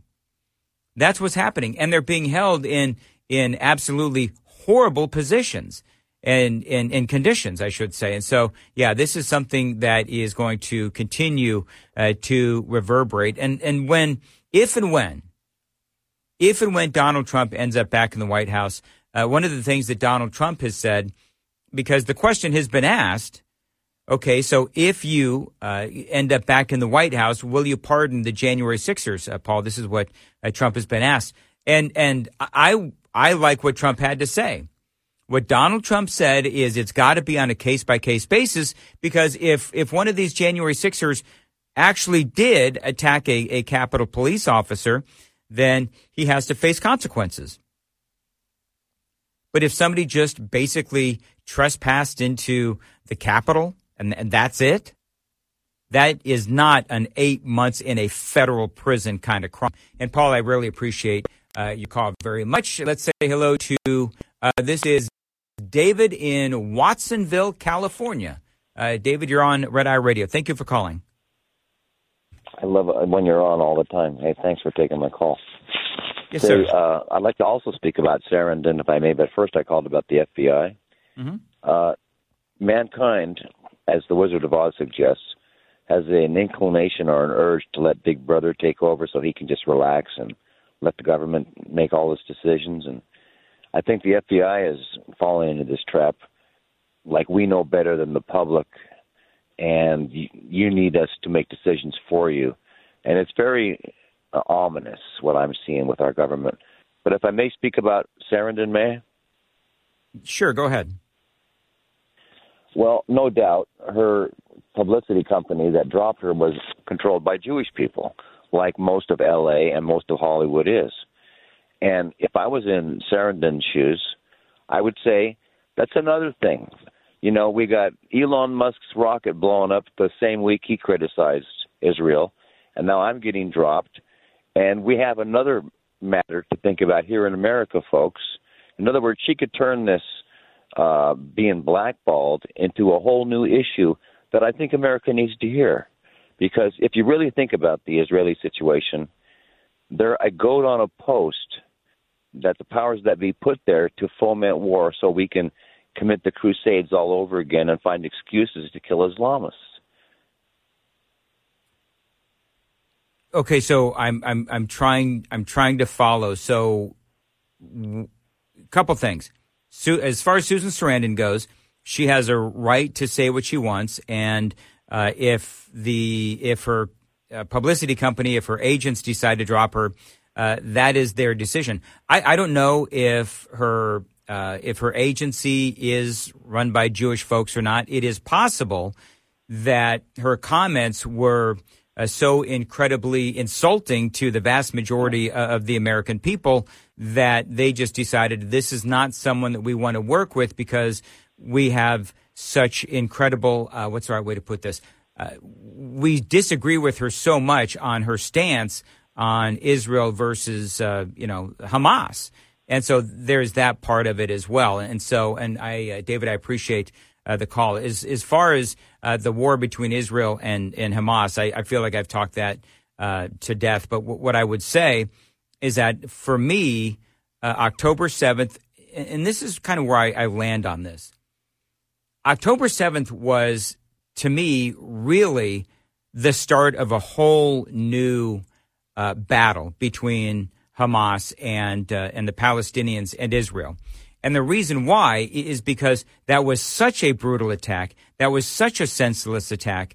That was an attack that was an attack on babies. That was an attack on innocent people. And so I feel like regardless of what happened before October 7th, what happened on October 7th was so beyond the pale, was so incredibly horrific, was so incredibly I mean, there's no other way to say it. I mean, it was another day of genocide for the Israelis.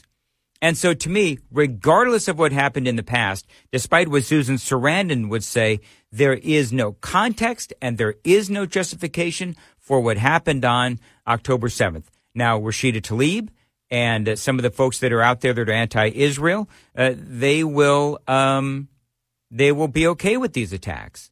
I played the audio of Susan Sarandon where she said that the attacks on October 7th need more context. There is not any amount of context that will justify what Hamas did. And that's why she was dropped, because I think that there's a lot of people who feel like what she said was just so incredibly horrific. Steve is in Casa Grande, Arizona, on Red Eye Radio. Steve, how are you? Hey, doing pretty good. You know, this reminds me of that. Remember that Laurel and Yanni thing where one person would hear Laurel and another one would hear Yanni? That's what reminds me of when you have a Republican and a Democrat, because I'm Republican, and what I see with Joe Biden is a complete dereliction of duty. Just when he first started office and opened up the border, brought in the fentanyl, changed our energy policies so that we had this rapid inflation from that. And then we also now the interest rates and just a complete mess. And then and that's what I see as a Republican. But a Democrat sees a complete opposite thing. And I just can't just like the Laurel and Yanni. Like when I hear Laurel and somebody else here's the exact same thing, but they hear Yanni, it's the same thing. It's like I'm seeing one thing, but a Democrat is seeing something completely different. Well, it's mind-boggling. And Steve, what I would say is I don't believe the Democrats are that stupid. Like I believe that they know that the border is a complete mess. They know that fentanyl coming into our country is a complete mess, and it is something that absolutely proved that their policies are disastrous. They also know that Joe Biden is not well. He's not all there cognitively speaking. However, to admit all of, but if I may, Steve, for the Democrats to admit all of those things that I just mentioned, that would mean that Donald Trump and the Republicans and conservatives were right, and the Democrats are not about to admit that. And last thing I'll say, Steve, is that for the Democrats and for the Biden administration, they know that the American people are horrified as far as what's going on the southern border. But what the Biden administration is trying to do is they're trying to import a completely new voting bloc. And so they're letting Joe Biden take the political bullet for that, because for them, the greater good is to have all of these, eventually these folks will be given the opportunity to vote through amnesty and so forth. And their thinking is that these people will all vote Democrat. And I very much appreciate the call. Steve, 866-90 Red Eye. Dan Mandis here. This is Red Eye Radio. Brought to you by Hot Shot Secret. Hi, I'm Jen Loomis, a transport safety expert at J.J. Keller, and I'm here to share a tip on roadside inspections. Roadside inspections all begin with the driver interview, during which the officer will gather basic information from the driver and prepare the driver for the inspection. The officer will also be evaluating the driver, determining if the driver can speak English, is under the influence of anything, has an illness, or is fatigued. The officer will ask the driver for required documents, including vehicle and driver credentials, the driver's log, and shipment paperwork. The officer may also conduct a vehicle inspection. Before beginning the inspection, the officer will take steps to make sure the inspection can be done safely. These include chocking the wheels, wearing personal protective equipment, and explaining what will be required of the driver. The driver needs to pay close attention to these instructions so that the vehicle inspection can be conducted in a manner that is safe for the inspection official. This tip was brought to you by J.J. Keller and Associates. Visit us at jjkeller.com. Lines open for your calls. 866-90 Red Eye on Red Eye Radio.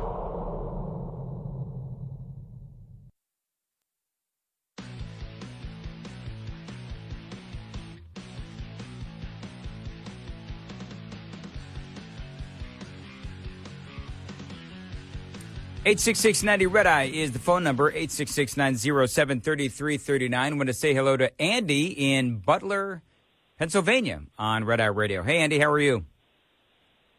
I'm good. Thank you very much for taking my call. I had one point now I got to, and I'll try to be quick. On you're talking about Mr. Scarborough, you actually gave examples. He didn't. He just said things, but he could give no examples. You actually gave examples to show how they're how when he's talking about that, he's really talking about what Democrats do. Yeah.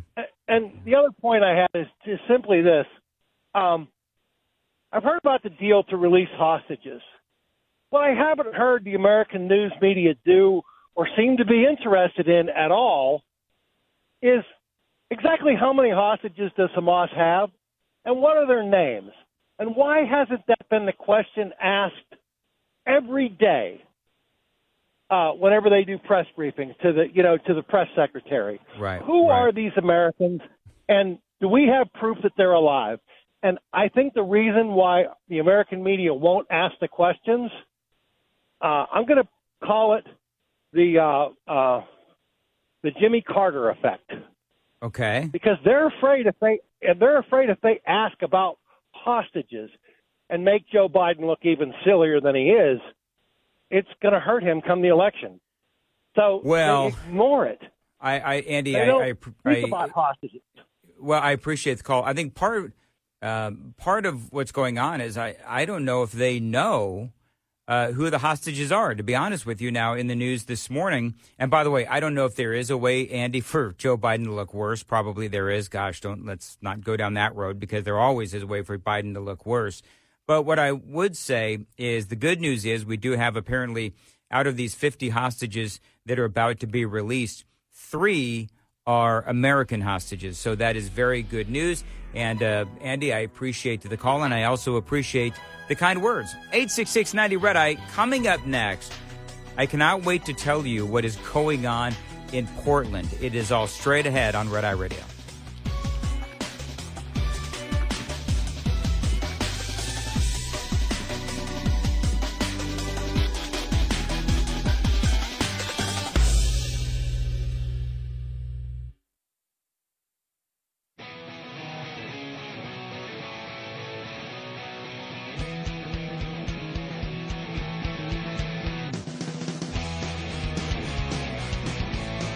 Red Eye Radio from the Uniden America Studios. Now for Gary McNamara and Eric Harley, here is Dan Mandis. 866-90 Red Eye is the phone number, 866-907-3339. You can follow me on the socials at Dan Mandis Show. Opioids continue to destroy America, and Portland has learned their lesson big time, because, you know, these soft on crime policies by the Democrats, they really do destroy communities. And so there was a story on Fox News. Here's part of the story. It's a longer story, but I'm going to focus on the part where the people of Portland are now demanding change, a change back to before they were soft on crime.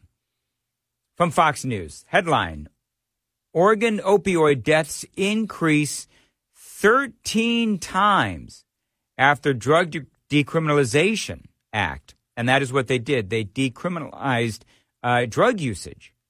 And so now it is the scourge of drugs in Portland has just, it keeps going up. It is skyrocketing.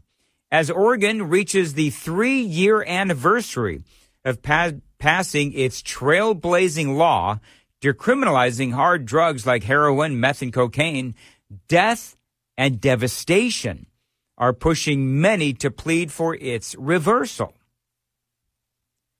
Because that's what happens. You know, everybody thinks, oh, yeah, let's be, let's have laws that are, you know, more sympathetic and empathetic. And let's not send these people to jail. Let's send them to, some sort of drug rehab. Well, what happened in Oregon is they passed Measure 110. 58% of the people there approved it. But here's the problem. is they didn't have the ability to treat all of the people that had the drug problems. So they didn't go to jail. They didn't have the health facilities set up. And so they just ended up not dealing with the drug problems at all. And so now what that's done is the drug usage and the deaths have skyrocketed in Oregon. According to an August poll, by the way, these numbers real quick, opioid deaths in Oregon have skyrocketed to 955 this year. That is up from 280 in 2019 before the law, Measure 110, was passed. So I'm going to go through that again. Before the law was passed in 2019, they had 280 deaths. This year, 955. That's 13 times higher. According to an August poll from Emerson College, a 56% of Oregonians, that's a majority, now support overturning the law, which made possession of some illicit drugs punishable by a maximum of $100, a maximum fine of $100, which can be avoided with a, quote, health assessment, a 24/7 phone service that will help determine what services the person calling might need. But the problem is they couldn't get it set up right. An even larger number of Oregonians, nearly two-thirds, supported now repealing parts of this Measure 110 to restore penalties for possessing drugs, according to the poll, while only 36 believed that it should be left as is. I mean, isn't that typical? So you can clearly see that the passage of this Measure 110 has led to an astronomical increase in deaths because they don't really deal with the problem. And so then what happens? The problem gets worse. Yet there's somehow 36% of people that say, no, it's working great. Michael Bach is with law enforcement in Portland, and he told Fox News that these numbers actually don't even tell the whole story. But I can just tell you from my experience that this breaks my heart.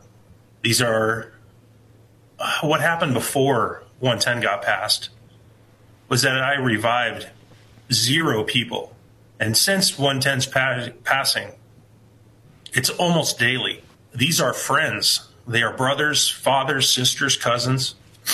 We're talking about the loss of life, and we have to do something different. This is serious. Yeah, again, that is Michael Bach, and he is with law enforcement in Portland. He was talking to Fox News, and yeah, the numbers don't tell the whole story. By the way, talking about this 110, critics at the time argued the measure was experimental. Remember, this was considered groundbreaking at the time. However, the state was ill-equipped to handle the dramatic change.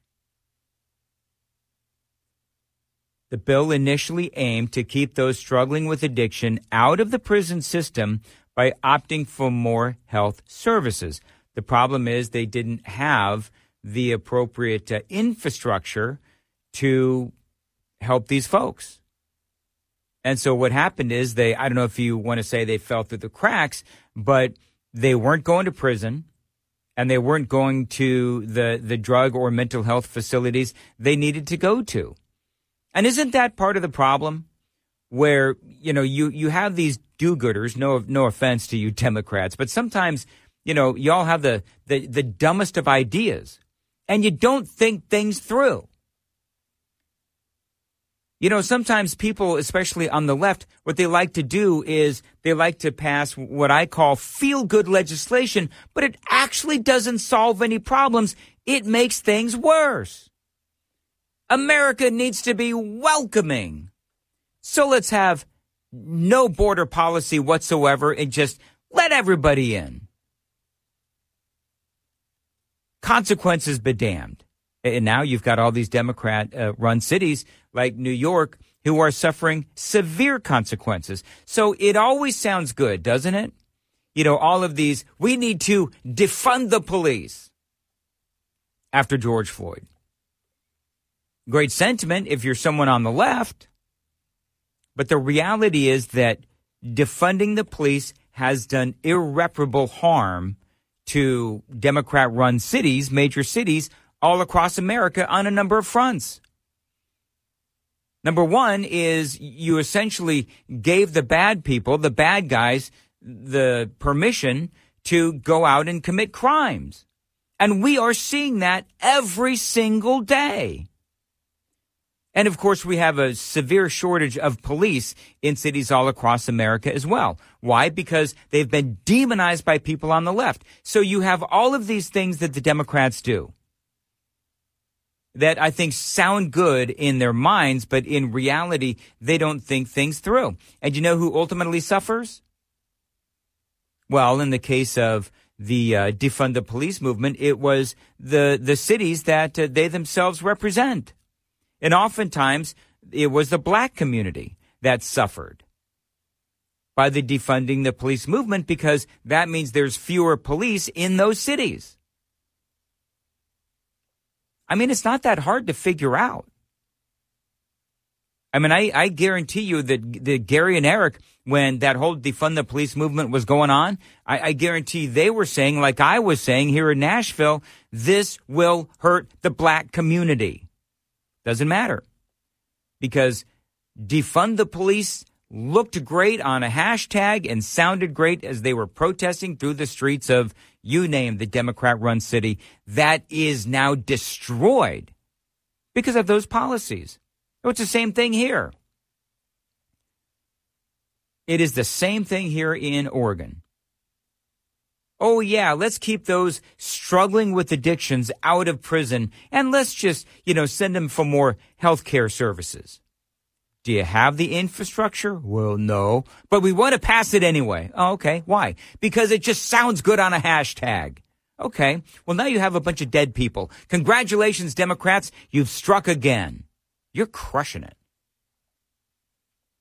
Going back to this audio from Michael Bach, law enforcement in Portland. One of the things that he said to Fox News is that the people who voted for this law, the Measure 110, their intentions, going back to the intentions, right? Their intentions may have been good, but it was an incredible failure on a lot of different levels. And he did tell Fox News that he doesn't necessarily know why they voted for this in the first place, but unfortunately they did. I don't know. I haven't spoken to them directly. What I can tell you is that it seems as though they didn't want people who were burdened with addiction to be punished by the criminal justice system. What I think is that right now people need to come together and realize that this is just an incredible burden, an incredible crisis, and that people out here that myself, my coworkers, the rest of my team are interacting with are real.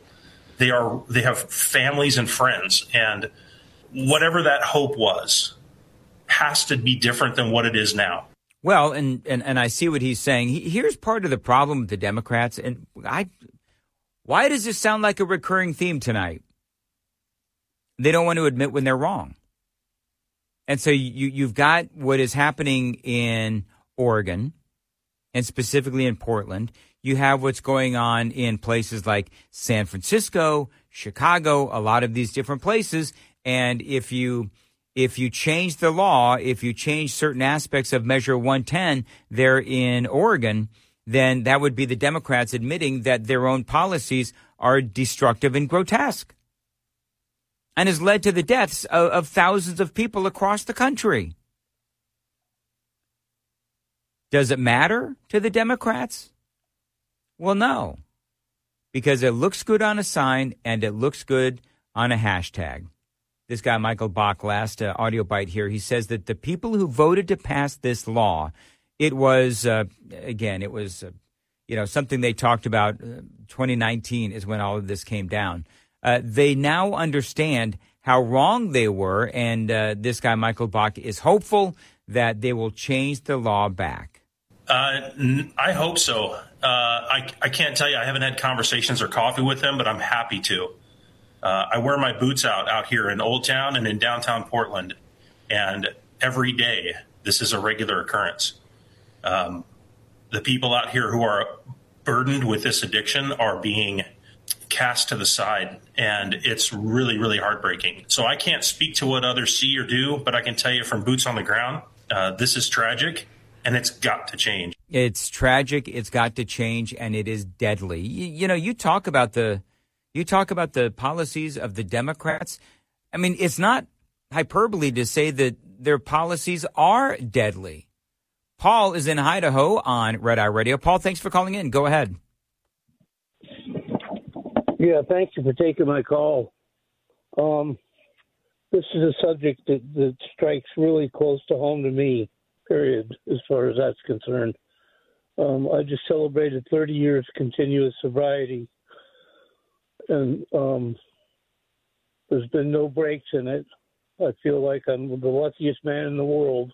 Congratulations, Paul. That's great. It's not me doing it. It's a power greater than myself, who I choose to call God, that's doing it for me. And I have to work at it each and every day. You know, there's a lot of things that go on in the recovery process. One is you first have to admit that there's a problem. You don't admit there's a problem, you ain't going to get help, because you're not going to want help. You want to stay sick. And there's a lot of things that happen when you stay sick. People get robbed, people get mugged, people get shot, people get stabbed. You know the list. And it's not solely because of the Dems and the decisions that they make, but the lady over there, when she was a governor, made a horrible mistake in allowing that to happen, to legalize hard narcotics and everything else down the line. They made it legal to be able to do that and to be frisked if necessary when you got pulled over or what have you. If you had narcotics on you, you didn't get arrested. Well, Paul, if I can, as an addict, as a former addict, when you hear that, where it was like, well, we're not going to criminalize this, we're going to send you to, you know, some health services, but the health services weren't set up yet, that clearly would result in more drug use and deaths, right? I mean, obviously. Absolutely. All right, Paul, I appreciate the call. Thank you very much. I got to run. I'm late for a break, but congratulations on your sobriety. 866-90 Red Eye. Get in touch with Red Eye Radio, toll free at 866-90 Red Eye.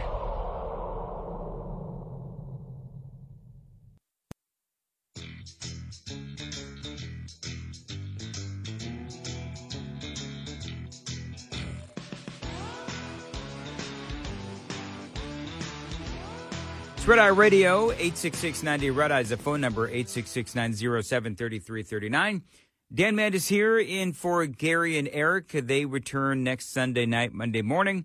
Now, if you're wondering about me, I host a radio show, a morning show in Nashville, Tennessee on Super Talk 99.7 WTN, and that is from 6 to 10 Eastern Time. So if you'd like to listen in, feel free at 997WTN.com. You can also find me on Instagram, Facebook, and YouTube as well, where we broadcast the show there via video. Got a whole lot more straight ahead right here on Red Eye Radio.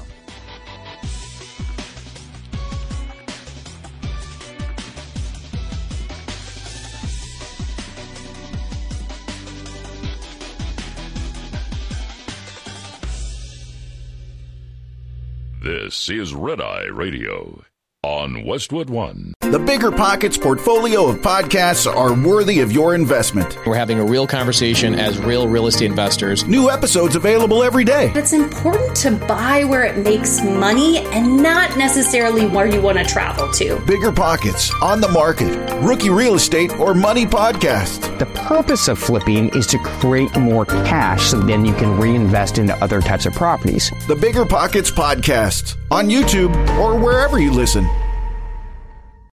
Welcome to Talkville, the Ultimate Smallville Rewatch Podcast. Guest star Sarah Carter as Alicia Baker, although I didn't really work with her a lot.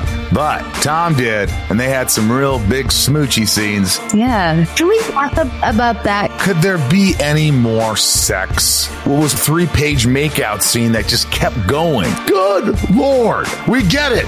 They have chemistry. Jump in now or catch up on any of the past seasons of Talkville on YouTube or wherever you listen.